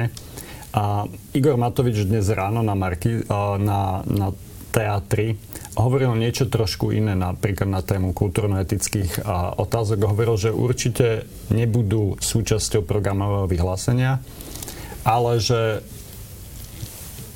nevie úplne akoby zabraniť tomu, že takúto iniciatívu vyvinú poslanci. Akoby realisticky, a ja by som to možno otiahol od témy kultúrno-etických otázok. Každá koalícia je skúšaná návrhmi, ktoré prichádzajú akoby presne z opozície, ktorá vie, že spôsobí nejaký problém. To tu máme pri každej koalícii. Mm. To je otázka toho, a to je podľa mňa najväčšia otázka pre mňa, ak uvažujem o tom, že ako bude vyzerať Oľano, je rozložená na dva komponenty a oba sú o stabilite. Ten jeden je o stabilite a disciplíne poslaneckých klubov. Vládnutie je, je nesmierne komplikovaná záležitosť. To, čo sme poznali za vlády Smeru, a to bol ten palec a Jany Lašakovej ako predsedkyne poslaneckého klubu, bol často akoby zosmiešňovaný ako nejaká nejaká mašinéria smeru, ktorý prevalcuje všetko, ale takto funguje vládnutie. Ako keď nemáte disciplínu vlastných poslancov, tak jednoducho nemôžete nikdy e, prijať e, v Národnej rade to, čo ste slúbili voličom. Čiže z tohto pohľadu bude veľmi zaujímavé sledať, kto sa stane šéfom klubu alebo šéfkou klubu Oľano a do akej miery budú nastavené vnútorné procesy na to, aby jednoducho naozaj tam bolo jasné, ako sa hlasuje mm. pri tých kľúčových témach. Mm. Čiže toto je jedna otázka, to je vlastne tá stabilita. A doteraz poslanecký klub Oľano toto nedokázali robiť, ale boli v opozícii. V opozícii tá logika trošku legislatívnej politiky funguje inak, je, je to trochu voľnejšie a strana ne, nehlasuje často ako jeden muž alebo jedna žena. Čiže uvidíme, čo zmení ten akoby a tá zmena pozície a to, že je to najväčší poslanecký klub. A na to je nadviazaný akoby druhý komponent, ten stability. Oľano vyletelo za posledný mesiac. Bola to ešte pred 6 týždňami strana, ktorá mala okolo 11 a moja otázka na to je, do akej miery je tá stabilita akoby e, podpora stabilná. To znamená, čo sa stane o 7 mesiacov, ak príde nejaký akoby kritický moment pri vládnutí, napríklad koaličná kríza, alebo príde nejaké ohrozenie zvonku, čokoľvek sa môže stať a zrazu ukážu prieskum verejnej mienky, že Olano padlo na tých pôvodných 11%. Čo tým chcem naznačiť, že... Bude chcieť udržať vládu, nie? To áno, ale myslím, že ten akoby tlak, že jednoducho tá volebná politika a tá legislatívna politika sa miešajú v rôznych obdobiach mm. rôzne a tie tlaky prichádzajú aj z miest, ktoré by sme napríklad nečakali. Čiže tuto potom už je o tom, že zase o tej disciplíne, o tom, ako tí poslanci dokážu si uvedomať, hej, že a niektoré strany, ja poviem príklad Smeru, ktorý čakal 4 roky v opozícii v, počas Dorendovej vlády. Robert Fico dokázal celý ten klub udržať, jednoducho prežili v opozícii 4 roky, aby sa vrátili ako, ako nesmierne silná strana a nesmierne disciplinovaná. Oni ten prechod z opozície do prvej Ficovej vlády zvládli vynikajúco z hľadiska technológie moci a jednoducho to bol stabilný klub, mm-hmm. tú, tú prvú vládu. Neviem, či to dokáže Igor Matovič. Máme príklady na to, že to strany zvládajú. Máme príklady stran, ktoré napríklad SDK od 2002, ktoré to nezvládli a kde sa tá väčšina rozsypala v podstate v priebehu 18 mesiacov. Vy otvárate veľmi dôležitú a zaujímavú otázku, lebo tak e, tlaky môžu prichádzať z miest, kde sa, odkiaľ ich nečakáme, ale určite opozícia bude miesto, odkiaľ budeme očakávať tie, tie tlaky. A je otázka, že, že čo sa stane so smerom v opozícii? Aká, bu- ak, aká bude strana smer opozičnou stranou? No, ak Smer bude opozičnou stranou, ako bol v období 2002-2006, to znamená počas druhej Zorinovej vlády, tak to bola skvelá opozičná strana. Ale situácia je asi iná. No a to je práve to. Situácia je iná. A podľa mňa akoby otázka teraz smere stojí tak aj pozerajúc na preferenčné hlasy a to, akým spôsobom z nich môžeme odčítať podporu tých lídrov smerom dovnútra, že, že tým hráčom momentálne je Peter Pellegrini a tá jeho vízia a to postavenie v smere. Súčasne treba vidieť, že Robert Fico tiež získal pomerne výraznú podporu a takisto Luboš Blaha, ktorý, ak ho máme charakterizovať ako nejaký ideologický vlastne background Roberta Fica, tiež má významnú pozíciu v rámci strany. To znamená, v smere teraz sa budú musieť buď rozhodnúť akoby veľmi pragmaticky, alebo tam dôjde k súboju o to, aká vízia smeru pôjde. Inak Igor Matovič e, medzičasom rozprával v televízii Markiza, kde práve diskutuje niečo, čo sme preberali v tom prvom kole pani Ďarfašova, teraz ho zacitujem. Igor Matovič hovorí, že sa mu páči to, čo robí Viktor Orbán celonárodné referendá. Mm. Myslí si, že je to dobrá tradícia. Ako hlavnú ambíciu svojej vlády uvádza nulovú toleranciu k korupcii, chce ukázať, že je viac sociálne cítiaci ako smer. A Andrej Kiska v tej diskusii na to povedal, že pri štýle vládnutia ako Orbán mám husú kožu. Referenda. Mm-hmm. On má aj v programe zníženie kvóra referenda. My sme tu mali predtým jeho tieňového ministra na ministra spravodlivosti, ktorý hovoril, že chcú robiť referendum o každej zmene ústavy. To sa nakoniec do programu ale nedostalo. Mm-hmm. Uh, takže tie internetové ankety budú na konci možno referenda? No, ja tiež mám z toho husiu kožu, keď toto počúvam, pretože eh, my sme reprezentatívna demokracia, hej, a ka- každé referendum je vlastne hranie na city, na emócie, na veľké zjednodušovanie veľmi zložitých tém. Hej, vidím ako dosť veľké nebezpečenstvo v tom znížení kvora, pretože zatiaľ je to referendum, ako by som povedala, právne chránené tým 50% plus jeden hlas kvórum. Vieme, že z tých 8 či 9 sa zatiaľ podarilo len jedno práve, práve kvôli tomu kvóru. Čiže keby sa toto nejako podstatne malo znížiť, myslím, že tam bol návrh na tých 35%, tak by tie referenda mohli prechádzať jednoduchšie.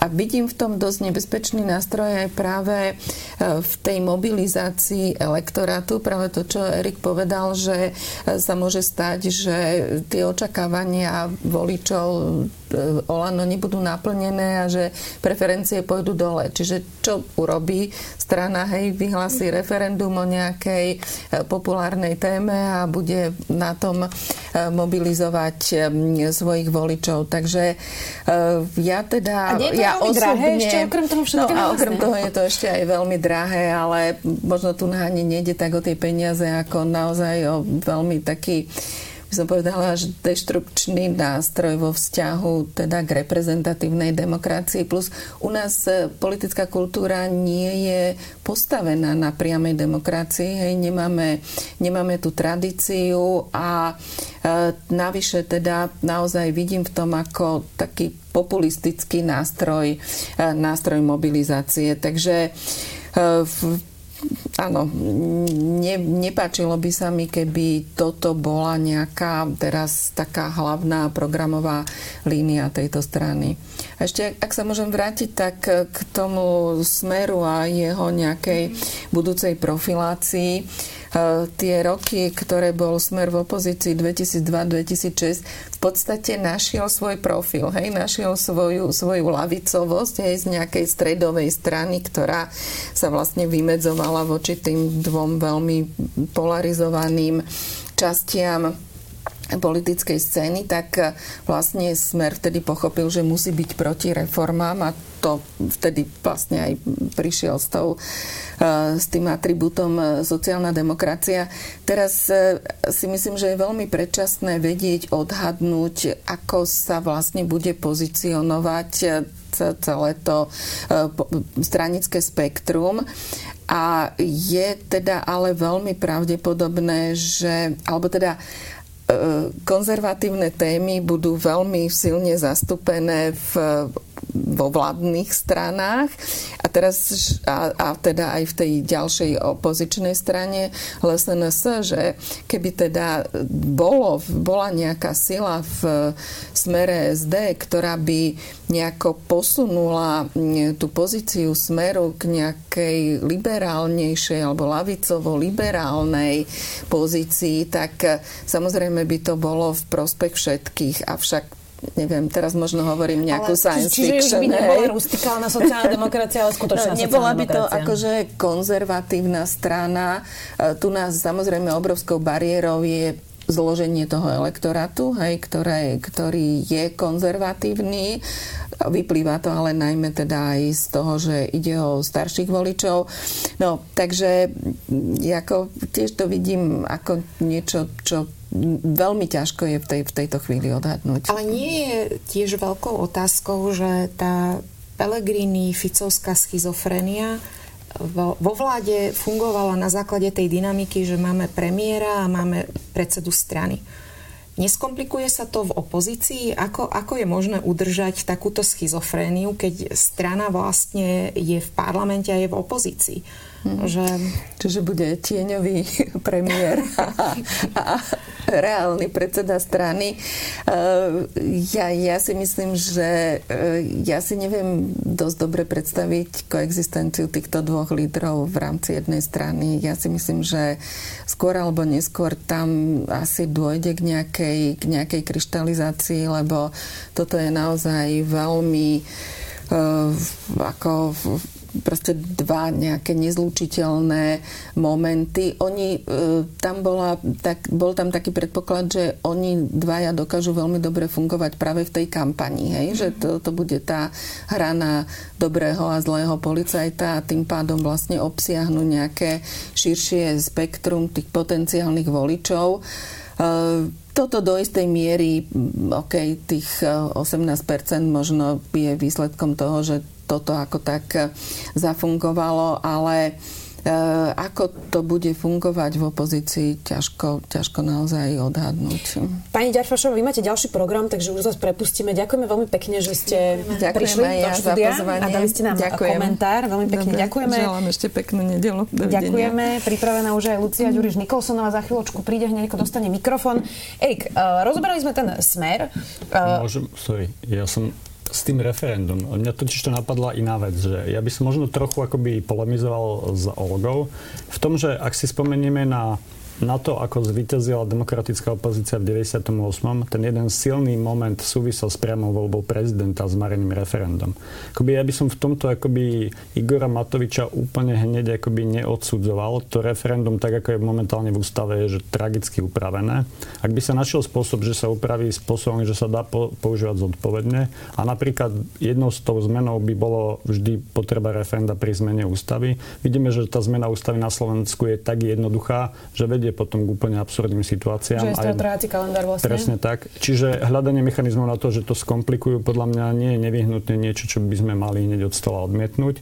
Samozrejme, ale hrozí súčasne to, čo, čo hovorí Olga. A priama demokracia v Maďarsku nie je o priamej demokracii, ale je to o mobilizácii voličov a snaha jednoducho úplne zničiť opozíciu. Čiže záviselo by vyslovene na tom, akým spôsobom by sa tie inštitúcie upravili.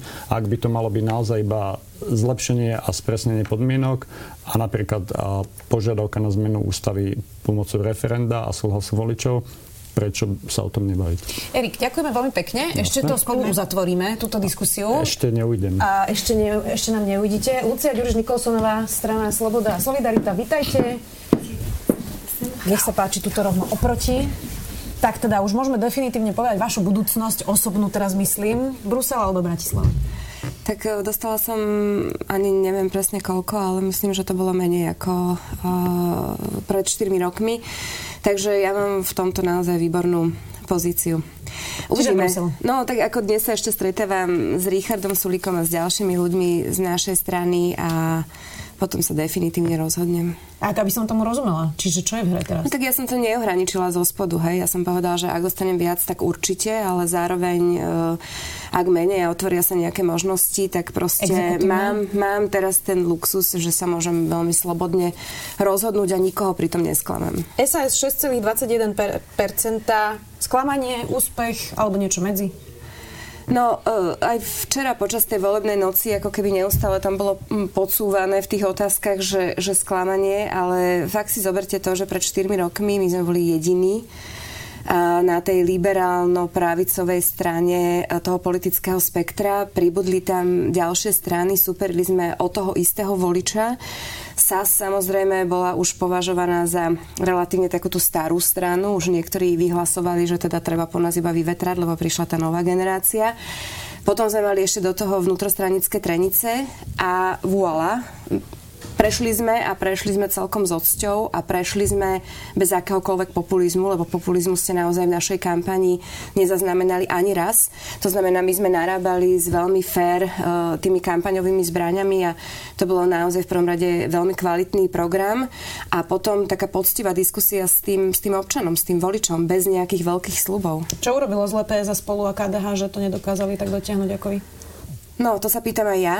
Ja sa priznam, že ja som sa z tohto ešte nestihla ako úplne spamätať, že čo sa stalo, lebo toľko hlasov pohodených letmo na zemi, to sa teda ešte tuším ani nestalo. Ja som si nestihla pozrieť, že koľko bolo prepadnutých hlasov najviac zatiaľ e, vo voľbách, ktoré Slovensko zažilo, ale mám pocit, že toto láme rekordy. Takže ja teda aj ako občan tejto krajiny uh, budem potom pátrať, pretože ako neuspokojím sa s tým, že fakt toľko kvalitných voličských hlasov proste zostalo prepadnutých. Vyzerá to teraz na koalíciu štyroch strán, teda vašej e, strany Oľano pochopiteľne, uh, Smerodina a za ľudí. Bude to dobrá koalícia?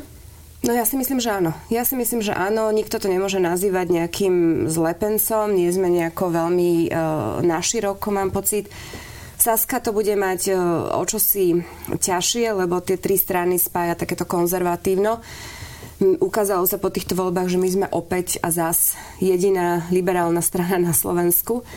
Takže e, my budeme mať v tomto veľmi ťažkú a zároveň veľmi e, zodpovednú úlohu ale 100% sa bude takým tmelom tej budúcej koalície. Ako na nás sa to nebude ideologicky nejako lámať, pretože si uvedomujeme, že to najdôležitejšie, čo čaká túto vládnu štvorku, je udržať tú vládu a snažiť sa naplniť aspoň čas toho, čo tým voličom sľubovali pred voľbami. A čo to znamená, že na nás sa to nebude lámať, keď sa napríklad pozrieme na, na tie kultúrno-etické otázky?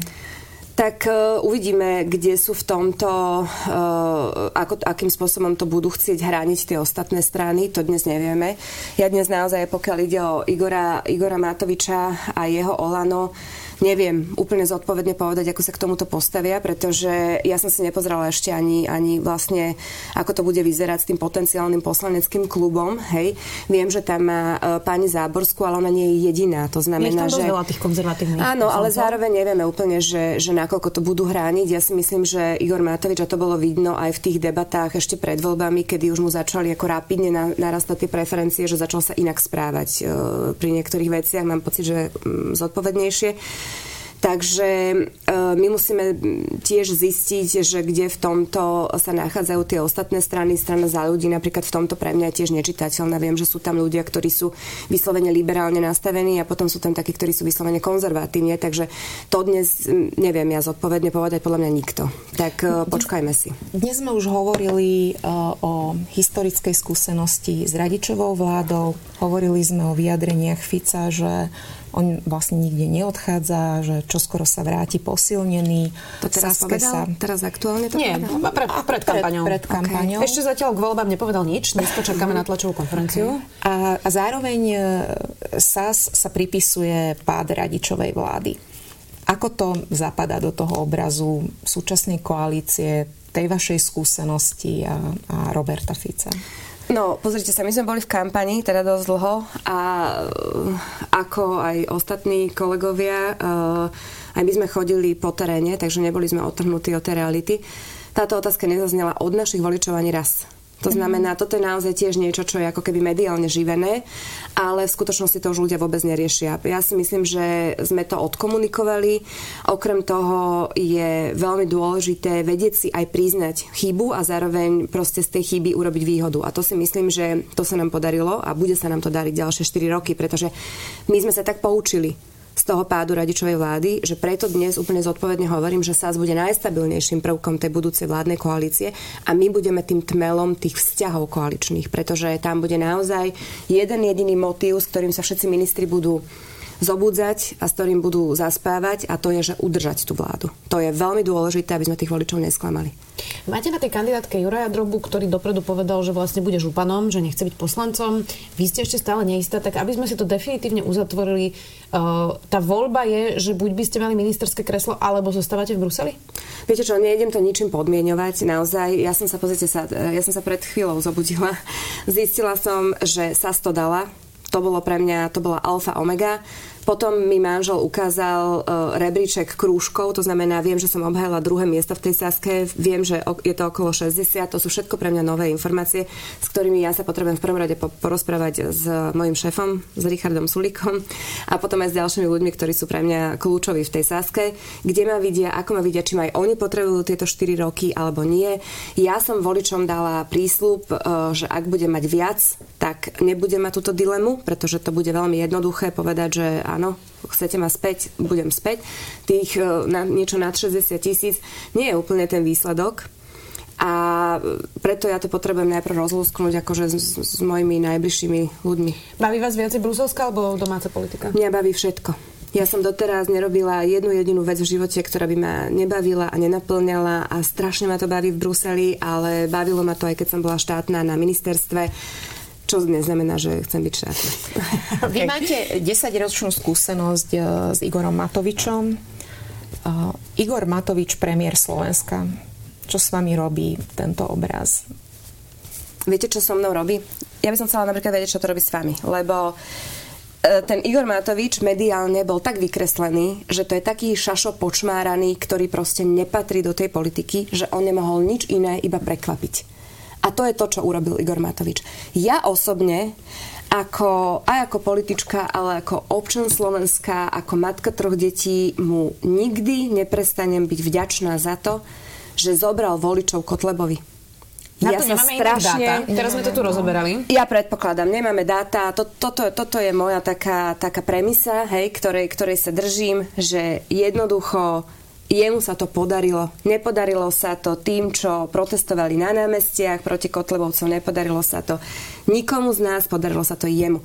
Ak toto má byť uh, ten odrazový mostík, to jedno veľké významné plus, s ktorým ide Igor Matovič do funkcie, tak neobávam sa toho, že by Igor Matovič sklamal. Hej? A ďalšia vec bude nasledovať, ako jedno musíme tomu Igorovi Matovičovi fakt uznať, že kým iní robili pomaly biznis so štátom a mudrovali, mudrovali proste, tak ten Igor Matovič robil tú opozičnú politiku. Robil ju. X kaos by dnes nebolo na svete, ani by sme o tom nevedeli. Saska nebyť? Nebyť Igora Matoviča. Aj my sme urobili. Aj my sme urobili, jasné. Ale taký ten drive, ktorý ho chytil potom aj v tej kampani, proste toto sa mu musí nechať, že toto ten Igor Matovič urobil evidentne dobre, lebo na to už dáta máme, hej? Lebo to sa nepodarí. Jasné. Len tak hoci komu 25%. Pani Nikolsonová, uh, SAS aj Olano deklarujú, že sú najbližší spojenci, hovorili to aj pred voľbami, hovoria to vlastne aj teraz, uh, lídry, hovoríte to aj vy.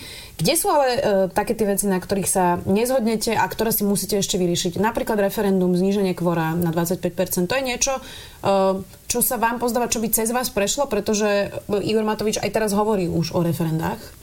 No pozrite sa, ja by som s veľa vecami bola veľmi opatrná a hlavne ako nikomu a ničomu neprospeje, keď my sa tomu budeme takto vyjadrovať teraz v médiách, pretože fakt sa to rozlúskne za tým prvým veľkým stolom, kde sa zídu tí, tí potenciálni koaliční partnery a budú si rozoberať tieto veci. Ja si myslím, a to by som to naozaj akože mm, očakávala od tých, ktorí sa na týchto stretnutiach budú zúčastňovať, že je veľmi dôležité, aby tá vláda bola čo najskôr, aby čo najskôr začala fungovať. To znamená, ja by som im veľmi veľmi odporúčala, aby na stôl položili v prvom rade tie veci, ktoré ich budú spájať. Nie rozdeľovať. A môžeme sa baviť e, o, o, o tom, či to bude referendum, alebo to nebude referendum, či to budú registrované partnerstva, alebo to nebudú registrované partnerstva.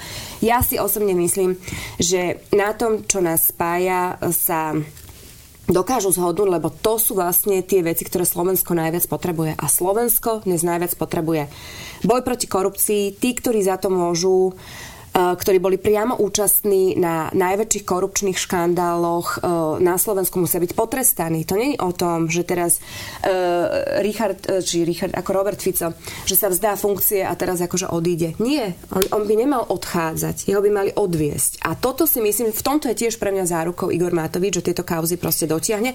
A potom samozrejme následuje reforma zdravotníctva, reforma školstva. Toto je to, čo potrebujeme. Rozumiem, na tomto sa asi hadať nebudete. Predsa len sa ale skúsim spýtať napríklad na reprodukčné práva žien. Pred uh, voľbami sme videli kobercový nálet na reprodukčné práva žien v parlamente. Bolo tam, myslím, až 6 návrhov za niekoľko mesiacov. Uh, pani Záborská sa prekruškovala aj s viacerými konzervatívnymi poslancami. Koľko má, koľko má kružkov Záborská? A neviem to teraz hlavy povedať, ale myslím si, že bola asi 6 alebo 7 v poradí bola, no, čiže pomerne vysoko. No ale závisí, či mala 10 tisíc alebo, alebo 100 tisíc. 30 alebo... podľa mňa plus, ale to hm, teraz... To by som sila... ako nepreceňovala. No, ale teraz chcem povedať, v každom prípade bude to nejaká sila konzervatívna, ktorá tam je. Dnes nedá sa úplne spochybniť spochybniť. Vy hovoríte, že teda ste jediná liberálna strana. Viete garantovať svojim liberálnym voličom teda, že za vašej vlády sa nebudú obmedzovať reprodukčné práva žien? No, pozrite sa, my máme koľko? 6,2. Igor Matovič má koľko? 25? Tak preto hovorím, že všetky tieto veci sú na ďalšiu diskusiu. Ja napríklad vôbec neviem, kde sa v tomto pohybuje väčšina poslancov Igora Matoviča. Teraz odišiel Jaro Nať e, predchol z vášho štúdia. Ja si nemyslím, že on je nejaký ultra katotalibanec, hej, a on tam bude mať viacerých takýchto ľudí. Uh, fakt neviem, kde, sa, kde v tomto stojí za ľudí. Ja by som teraz nerada uh, niekomu niečo garantovala, ale jedno viem slúbiť, že ja, ja osobne, ja osobne, a myslím si, že aj Richard Sulik ako predstaviteľ jedinej liberálnej strany urobíme všetko preto, aby sme sa nezobudili do nového Polska. No, myslím, jasná odpoveď. Uh, záverečná otázka. Richard Sulik neustále deklaroval, že by chcel byť ministrom financí. Bude toto tá vaša prvá voľba, logická voľba? No, myslím si, že by to bolo to najlepšie pre Slovensko. A myslím si, keďže my naozaj máme veľmi korektné vzťahy s Igorom Matovičom, že uh, aj on Richarda Sulika vníma ako, ako človeka, ktorý o tých financiách vie ako rádovo najviac. Aj keď si teraz zoberiem to potenciálne zloženie uh, tých ľudí, ktorí by prichádzali do úvahy, tak Richard Sulik proste je naozaj dlhodobo najväčší odborník na tie financie. Je v tom uveriteľný, je to naozaj jeho téma. Cez ňu on vlastne vytvoril Sasku, ktorá je tu stále napriek niektorým uh, prognózam a myslím si, že by si to fakt zaslúžil. To bola tiež jasná odpoveď. Ďakujem vám veľmi pekne. Ďakujem. Pôjdeme sa ja, všetci dnes ešte vyspať. Lucia Ďuriš Nikolsonová z SAS. Ďakujem vám veľmi pekne. A vystrida vás Juraj Šeliga zo strany za ľudí, ktorý už je tiež nachystaný. Vítajte, dobrý deň. Pozdravujeme vás. Vaša strana teda má 12 kresiel. Výsledok je 5,77%. Spokojný? Samozrejme, že sme všetci čakali lepšie čísla, voliči rozhodli a my to musíme prijať. Čiže nie je spokojný. PS spolu sa nedostalo vôbec? To, to ste vôbec čakali? zlé. Nečakali ste to? Nie, samozrejme, mne to je veľmi ľúto. Som si teraz písal s kolegami odtiaľ. A, no, to je veľký šok pre všetkých, aj pre nás, lebo no, si myslím, že tam patrili. No a čo sa stalo? Ako to vyčítate? No ja neviem, na to ste tu vy, novinári a analytici. Priznám sa, že asi po hodine spánku sa mi ťažko tu teraz budú dávať nejaké mudrácké reči, lebo po vojne každý generál, neviem, čo sa stalo. Proste evidentne to, čo robili, nestačilo.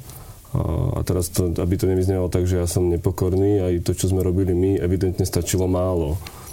Je to veľká otázka a predpokladám, že sa o tom budú dať napísať knihy, ako je možné, že v krajine dva roky po vražde Jana Kuciaka a Martiny Kušnírovej a plných námestiach sú strany ako za ľudí a PS spolu s takým výsledkom, akým sú? To mala byť vlastne aj moja otázka, že Juraj, ty si bol jeden z organizátorov najväčších protestov od, od e, Nežnej revolúcie. A keď sa pozrieš, keď si sa dnes ráno pozrel na tú mapu. Uh-huh. Som sa radšej nepozrel, ale, ale viem, aká je tá mapa. a čo z toho, a čo, čo vlastne vy organizátori uh, ste z tých podí žiadali, alebo mali ste nejakú víziu, čo sa v týchto voľbách naplnilo? No pozrite, uh, tá prvá požiadavka je vyšetrenie vraždy Jana a Martiny a tá trvá, ale ja verím, že tým, že, že Kočner a ďalší, že budú pravoplatne odstení, bude naplnená. Tým sa mi zdá veľmi dôležité začať. A, a druhá vec je, že nová dôveryhodná vláda a tá vzniká vždy z volieb. Ja som sám čakal trochu iný výsledok tých volieb, ale ľudia takto rozhodli, takže ono akokoľvek sa to niektorým ľuďom nebude páčiť, a ja si viem predstaviť, že niektorým sa to nebude páčiť, tak tá druhá požiadavka vyzerá, že bude naplnená. Že ľudia sa takto rozhodli, že toto je nová dôveryhodná vláda.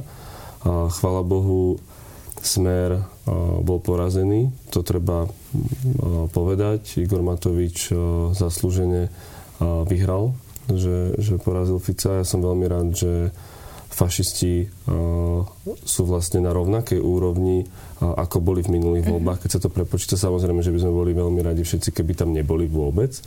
Ale aj to niečo vypovedá o spoločnosti, že akým spôsobom sú schopní osloviť. Je mi ľúto KDH, nebudem klamať, že tak, taká morózna, teda ja som priniesol moróznu náladu, to tak berem. Nedali mi kávu vás, vaši kolegovia, ale... Mrzí nás to? Uh, nie, že KDH takisto, Lojzo Hlina si to zaslúžil podľa mňa tým, tým celým, ako pracoval. My sme sa tam dostali, áno, že to ma, teší ma to, lebo však tá strana zase o, má pol roka od založenia, o, tá antikampaň bola brutálna na konci, ale tiež som čakal lepší výsledok. Nemôžem to teraz predávať ako brutálne víťazstvo. Rozumiem. Že, no, že... A čo bude teraz s Andrejom Kiskom? Uh, aká je otázka na Andreja Kisku.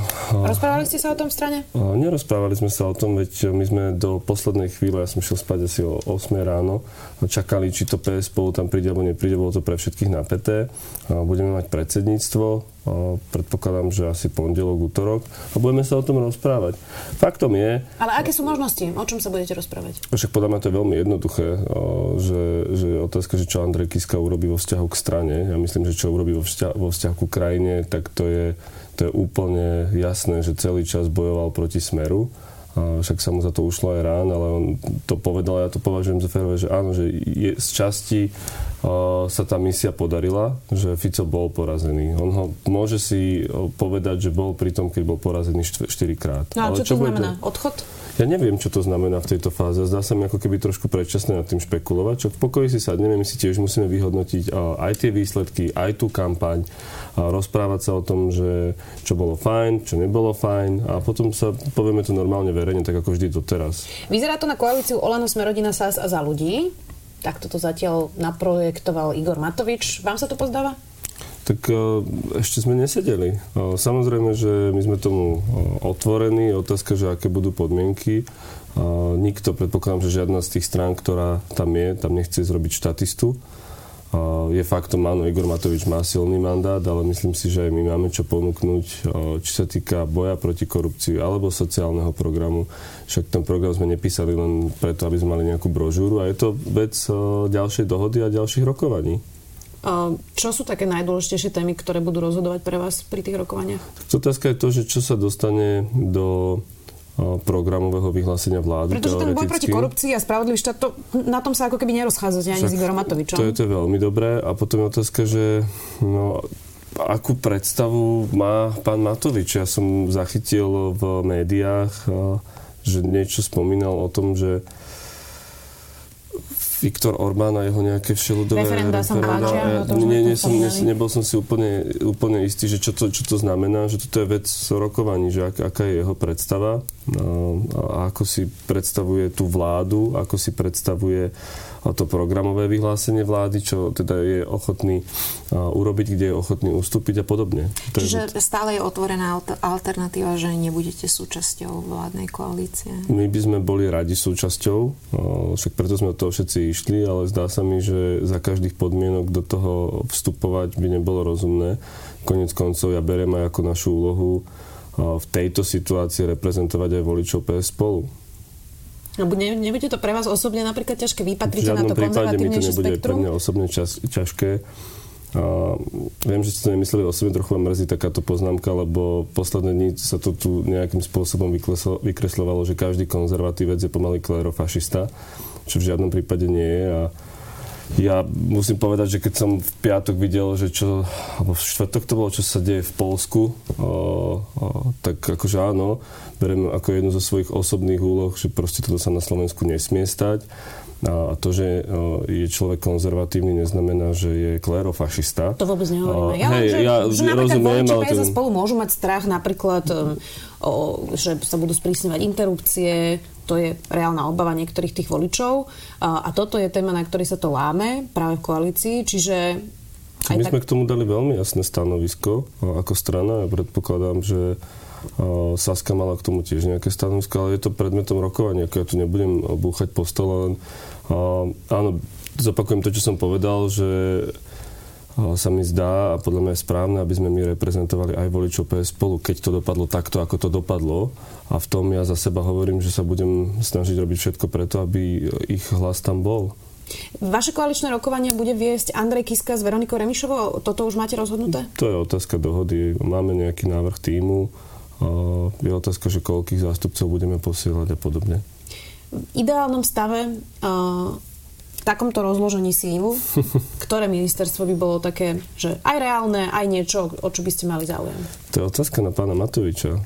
Samozrejme, že máme záujem aj o silový rezort vo význame ministerstvo spravodlivosti napríklad Mm, my sme silní v sociálnych otázkach. Jana Žitňanská, Vládo Ledecký, to sú ľudia, za ktorými sú že roky práce, že to nie, nie je že dnes. Ale to, viete, že na rovinu, ja myslím, že však aj vaši diváci to veľmi dobre vedia. Dneska je, nie sme my tí, ktorí budú rozdávať karty, ale nie sme ani tí, ktorí budú nejakou handrou. Uvidíme, ako to dopadne. Uvidíme. Prepustíme vás, aby sme vás už netrápili. Pôjdeme sa všetci ešte vyspať. Juraj Šelíka zo strany za ľudí, ďakujem veľmi pekne, že ste prišli. Veľká, ďaká, veľká, Budeme ďaká. to sledovať a ešte to uzatvoríme teda s Erikom Lašticom, ktorý je ešte stále teda pripravený ponúknuť svoj komentár. Erik, tak počuli sme teda Jaroslava Náďa, Luciu Ďuriž Nikolsonovú aj Juraja Šeligu. PSPU sa ospravedlnilo, Smer ani nereagoval na našu výzvu. A z toho, čo ste počuli, je niečo, čo vás prekvapilo, zaujalo? A, nikoho ste ne, nedobehli. To som tak si akoby odniesol, že myslím, že, že všetci sú si vedomí tej situácie a toho, že Oľano vyhralo voľby a tí potenciálni koaliční partneri jednoducho si uvedomujú, aký výsledok získali vo voľbách a že nie sú tými, ktorí budú za tým stolom viesť tú agendu a tie rokovania. Z tohto pohľadu, akoby, ak ste sa pýtali na to, že či sa budú správať zodpovedne, tak pri najmenšom ráno bez kavy zatiaľ všetci vyzerajú veľmi zodpovedne. Je ešte jedna strana, ktorú sme vôbec nerozobrali a to je Slovenská národná strana. O tej sme tu Áno. zatiaľ vôbec nehovorili. Tá dosiahla naozaj veľmi zlý výsledok, 3% aj 16 15 stotín. Uh, podobne dopadlo aj most, dve koaličné strany teda.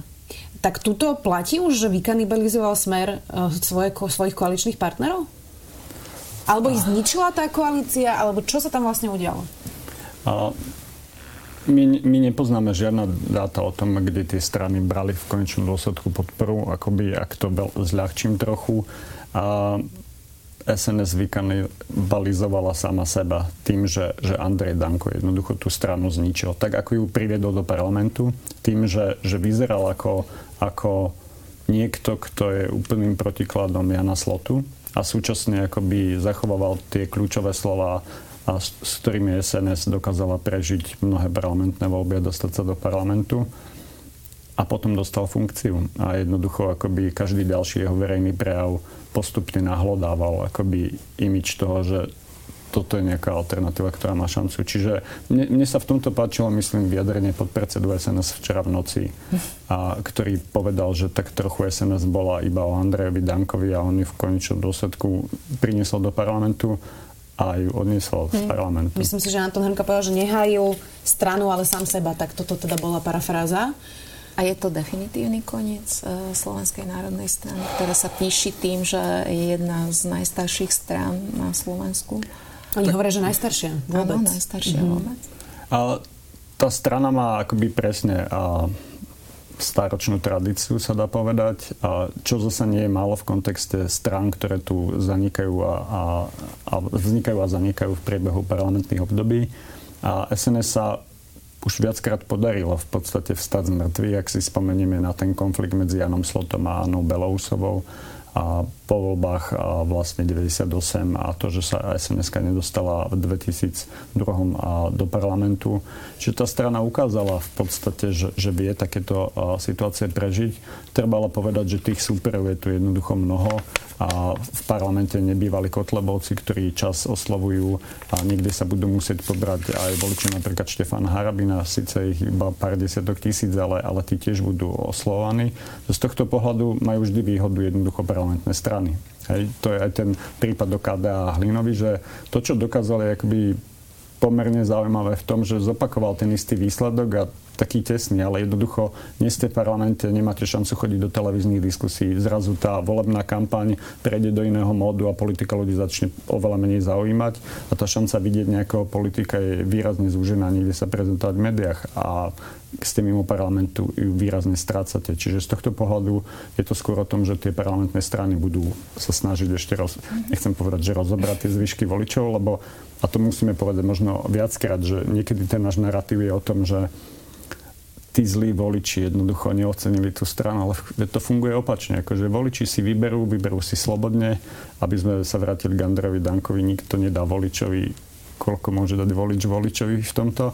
A, a, keď to spomením inak, že, že vlastne slobodne sa rozhodujeme, áno, a na čo reagujeme už druhá vec a môžeme si myslieť o tom, že možno čas voličov jednoducho podlieha viac emócií a možno nemá dostatok informácií a takto fungujú všetky naše rozhodovania. Čiže voliči rozhodli, máme tu skvelý systém, ktorý umožňuje zmenu vlády, čo si treba otvorene priznať. Keď sa pozrieme do Maďarska, tam už ten celý systém je nastavený tak, že tá opozícia má obrovský problém prebiť sa cez volebný systém, prebiť sa cez médiá. V tomto je Slovensko ešte skutočne akože skvelo fungujúca krajina. Napriek všetkým tým problémom. Je tu šanca na zmenu vlády a úplne, že zásadnú zmenu vlády. Čiže ja toto oceňujem a kto to zostane, napriek pravdepodobne x problémom, ktoré nás čakajú, tak to je stále to, na čom môžeme tú krajinu niekedy možno posúvať smerom, ktorý by si želali, ja neviem, ľudia v Bratislave, ak to tak poviem. A ktoré z tých strán, ktoré sa nedostali do parlamentu, majú šancu ešte nejakým spôsobom prežiť to mimo parlamentné bytie? Počúvajúc napríklad Juraja Šeligu a keď, a myslím, že, že tá emocia o tom, že, že je naozaj smutný z toho, že sa PS spolu nedostala a do parlamentu je úplne úprimná.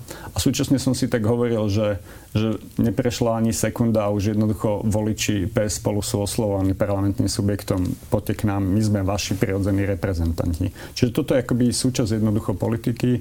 Za ľudí má možno najbližšie k tomu segmentu voličov a môže pri najmenšom tej časti spolu, ktorá sa vždy profilovala viac možno centristicky, ponúknuť reprezentáciu v parlamente a, a ponúknuť nejaké zastupovanie. Či napríklad PS spolu dokáže sa resuscitovať, získajú príspevok od štátu a za voľby, čiže majú šancu v zásade aspoň možno splatiť volebný dlh. Ale poviem to inak, keď som si pozeral, že koľko získali preferenčných hlasov lídry stran, tak vidíte v podstate, že všetky strany s výnimkou PS spolu tí lídry dokázali osloviť najmenej polovicu, ak nie výrazne viac. Igor Matovič mal 500 tisíc preferenčných hlasov. Peter Pellegrini tiež významne nad polovicu voličov Smeru oslovil. Michal Truban získal 70 tisíc preferenčných hlasov z 200 tisíc hlasov strany. Dvojka na kandidátke získala 50 tisíc. Oni nedokázali presvedčiť ani tých voličov, ktorí za nich hlasovali v parlamente. Tí lídry, myslím. Tá úloha lídra je silná jednoducho a tu PS spolu, a teraz poviem poslednú vec a, a pustím vás k slovu. A, a rád uvažujem o, to, o alternatívnych históriách. A, a alternatívna história možno, možno znie tak, že čo by sa stalo, keby Andrej Kiska namiesto toho otáľania, ktoré, ktoré po tej smrti Martina a teda Jana a. Jana a Martiny nastalo, povedal, že ide druhýkrát do prezidentských volieb a zostáva v úrade a keby PS spolu viedla do týchto volieb Zuzana Čaputová. Mohli sme sa tu baviť možno o inom lídrovi, ktorý chytil nejakú emóciu. Výsledok je taký, že máme prezidentku, ktorá bola vysoko nepravdepodobná a jednoducho po nej zostalo akoby emočné prázdno v rámci toho priestoru politického, z ktorého ona odišla a tí lídry, ktorí tam boli, to jednoducho nedokázali. Akoby, hej, že v tomto je to zlyhanie lídrov samozrejme. V tom, je, že to, emóciu... je to Erik, ale takto, pretože uh, to Zuzana príbeh, Čaputová no. nebola nikde, ako keby, nikdy nebola líderka progresívneho Slovenska. Jasné. Uh, podstate k tej kandidatúre došlo tak, že nikto tomu vôbec neveril dlho. Čiže e, to bola naozaj súhra okolností, možno až nejakých náhod. Uh, a teda jej osobnosti samozrejme a vlastností charakterových aj komunikačných. Uh, ale či by oni dokázali rozoznať tieto jej schopnosti bez toho, že kandidovala na prezidentku? Poviem to inak. A myslím, že a to nie je asi nejaké tajomstvo, keď budeme hovoriť o tom, že pri najmenšom akoby táto komunita ľudí, ktorí sú v médiách a ktorí analýzujú, sa rozprávajú aj mimo, ja som nestretol človeka, ktorý by akoby povedal, že, že napríklad PS spolu má dobrých lídrov. A to teraz nejde o ich kvality ako ľudí, ale ide o to, o to že či na voličov pôsobia ako lídry. Či keď te, toho lídra vypnete v televízii a iba chvíľu na neho pozeráte, či z neho niečo ide, kde poviete, že tento by mohol byť. Podľa mňa akože smola, jednoducho to nemajú. A a myslím, že keby hľadali lídra vtedy, keď Michal Turban a aj Miro Beblavý v úvodzovkách súťažili o toho lídra. Zuzana Čaputová by sa tam ponúkala akože úžasne, že dajme to žene, všetci ostatní na okolo lídry sú chlapi. Akože tá dynamika by bola absolútne iná jednoducho, ale nakoniec tam zostali sami chlapi a tak toto dopadlo. Akože keď to veľmi zvulgarizujem, tak toto je príbeh o emóciách. Akože v konečnom dôsledku Matovič vyhral na, na tom, že tú emóciu niekde zdvihol. Hej? Už z akýchkoľvek dôvodov a túto neponúkla žiadna strana. Kiskovci ju neponúkli kvôli tomu, že, že Andrej Kiska jednoducho nikdy nebol presvedčivý líder a na konci kampane ledva zachraňovali to, čo sa dalo. PS spolu naozaj tie voľby odmakali ale odmakali ich veľmi racionálne, mali hrubý program, naozaj sa snažili, ale nikdy nedokázali tí lídry priniesť tú emociu, ktorú do, doniesol Igor Matovič. Akoby v rámci pár skvelých videí a toho, akým spôsobom rozprával o, o tých, ktorí zahynuli kvôli nášmu zdravotníctvu, o tom, akým spôsobom prichádzame o majetok a, a niektorí si ho užívajú. Tú emociu chytil, a vyťahol ju úplne neuveriteľným spôsobom. A už nepustil. E, chýlime sa ku koncu, už naozaj diskutujeme skoro dve hodiny, tak to uzavrime tým, e, čo sme tiež ešte nerozobrali, a to je účasť. 65,8% ľudí prišlo voliť, je to teda viac ako predtým. Um, Dobrá správa, zlá správa. Niektorí typovali, že bude až nad 70, niektorí hovorili, že bude rovnaká, že tá mobilizácia voličov nejako nenastane. E, čo nám tá účasť hovorí o týchto voľbách? to je ten príbeh o mobilizácii je komplikovanejší tým, že sme videli v podstate mobilizačnú kampaň opozície a silne demobilizačnú kampaň napríklad Smeru, a, ktorá išla voči akoby tej nezodpovednej opozícii. A z tohto pohľadu je tá účasť taká, aká je, že poviem to inak, keby, keby tie voľby sa odohrávali možno bližšie a, bližšie vražde, že jednoducho nie sú tu dva roky, tak by možno ten akoby emočný moment bol oveľa silnejší a ten pocit zmeny ako v 98. V tomto akoby podľa mňa prispeli k tomu aj, aj to, že, že napríklad Marian Kočner už bol odsúdený a jednoducho to, čo sa dozvedáme akoby je pri najmenšom pocit, že čas veci sa pohla, že trochu akoby systém, systém niečo, niečo opravil a už jednoducho tu nemusíme mobilizovať ako niečo zásadné, že ide o život a smrť. V každom prípade ale tie voľby sú jednoznačnou prehrou súčasnej koalície, ktorá jednoducho prehrala, ak si vezmeme ju ako celok. A víťazstvom síce demokratickej opozície a, a nového lídra, ktorý táto demokratická opozícia má a súčasne akoby nového typu hnutia, ktorý vidíme akoby všade naokolo, akoby strán, ktoré začínajú ako protestné a a aj tá priama demokracia, ako je ten moment. Presne jednoducho ľudia majú pocit, že strácajú kontrolu nad tým, čo sa tu deje a príde líder, ktorý akoby ten narratív, narratív veľmi dobrým spôsobom uchytiť. Čiže ja, ja som osobne zvedavý, že, že ako sa im podarí sklobiť tie očakávania lebo sa môže stať, že v nejaký moment narazia na to, že vládnutie je komplikované, tu máme štátne inštitúcie, Taký ten ako keby, hej? Áno, tá zrážka práve s týmto momentom a, a možno sa ukáže, že nie je ani také jednoduché povedať, že pošleme tých, čo kradli do basy, pretože sú tu nejaké procesy, ktoré často trvajú dlhé roky. To znamená, je to veľké riziko a súčasne je tu na to priestor. Možno sa tu naozaj vytvorí ústavná väčšina a, a má rozviazané ruky, ako to bolo v 98. a pre, počas prvej Zorindovej vlády. Bej, ešte máš nejaké posledné slovo? Myslím, že sme zodpovedali úplne všetky závažné otázky. Ja som rozmýšľala, ešte my sme tu spolu rozobrali tie maďarské strany a uh, sme sa zamýšľali nad tým, že, že ktorá zo strán môže prebrať práve tú agendu menšinovú, keď uh, vlastne PS spolu je mimo parlamentu. Uh, že, že čo si myslíte, ktorá, ktorá zo strán a prečo je to dôležité, aby, aby túto agendu niekto prevzal? Akoby maďarským stranám, a však to je zasa, vieme hovoriť o histórii, akoby vždy ubližil moment, keď sa jednoducho rozhnevali, pohádali a, a jednoducho ambície lídrov vyvolali vznik dvoch, troch, štyroch strán. Hej. Keď si pozrieme na rozpad SMK, SMK do momentu, ke, keď sa rozpadla na konci pre vlády, bol najstabilnejším poslaneckým klubom. Na nich sa dalo vždy spolahnúť, jednoducho držali spolu. To znamená, v nejaký moment tie ambície lídrov a nezvážili realitu, že, že jedine spojení dokážu urobiť taký výsledok, ktorý ich pošlo do parlamentu. A bude zaujímavé, že že či sa nájde, nájde na tej strane toho maďarského voliča niekto, kto ich dokáže zjednotiť. Treba súčasne vidieť tak, že toto nie je jediná identita, ktorú tí voliči majú. Žijú na Slovensku, majú ekonomické záujmy, majú nejaké ideologické presvedčenia. Čiže možno sa nájde niekto iný, kto ich v podstate akoby osloví. A posled... Môže to byť ale Olano, lebo napríklad sa im prekruškovali traja Rómovia, to je poprvýkrát v histórii v podstate. Igor Matovič má blízky vzťah s Petrom Polákom, dnes europoslancom, niekdajším spolnomocnencom rómskym. Čiže môže to byť aj Ola? Môže to byť... Ktokoľvek. Môže to byť ktokoľvek. Ako, ja to poviem takto. Ako, ako Slovák prichádzajúci zo severného Slovenska a, usadil, a usadil som sa v Bratislave, viem len veľmi málo o tom, čo v zásade trápi maďarských voličov na, na Slovensku.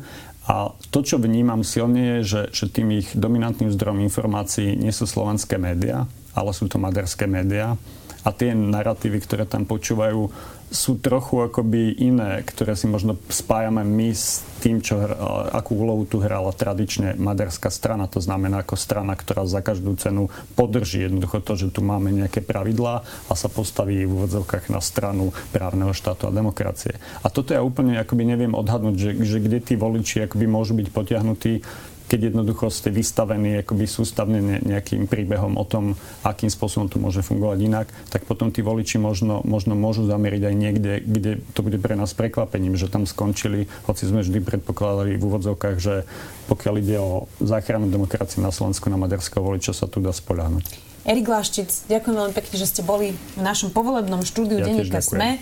Beata Balogová, šéf-redaktorka Denníka SME, ďakujem za spolumoderovanie. Ďakujem. A ďakujeme vám všetkým, že ste nás pozerali. Samozrejme, všetko podstatné sa dozviete na Smeska aj v našich novinách. No, do 30 dní zasadne nový parlament, musí sa teraz pripraviť slavnostná schôdza. Prezidentka už avizovala, že v pondelok dá vedieť, aký bude jej postup a koaliční lídry avizovali, že sa už od dnes budú stretávať, teda koaliční, možní koaliční lídry, aby sme to hovorili správne. Igor Matovič avizuje, že sa budú stretávať. Všetko to budeme sledovať. Zostaňte s nami. Majte sa pekne a dovidenia. Dovidenia.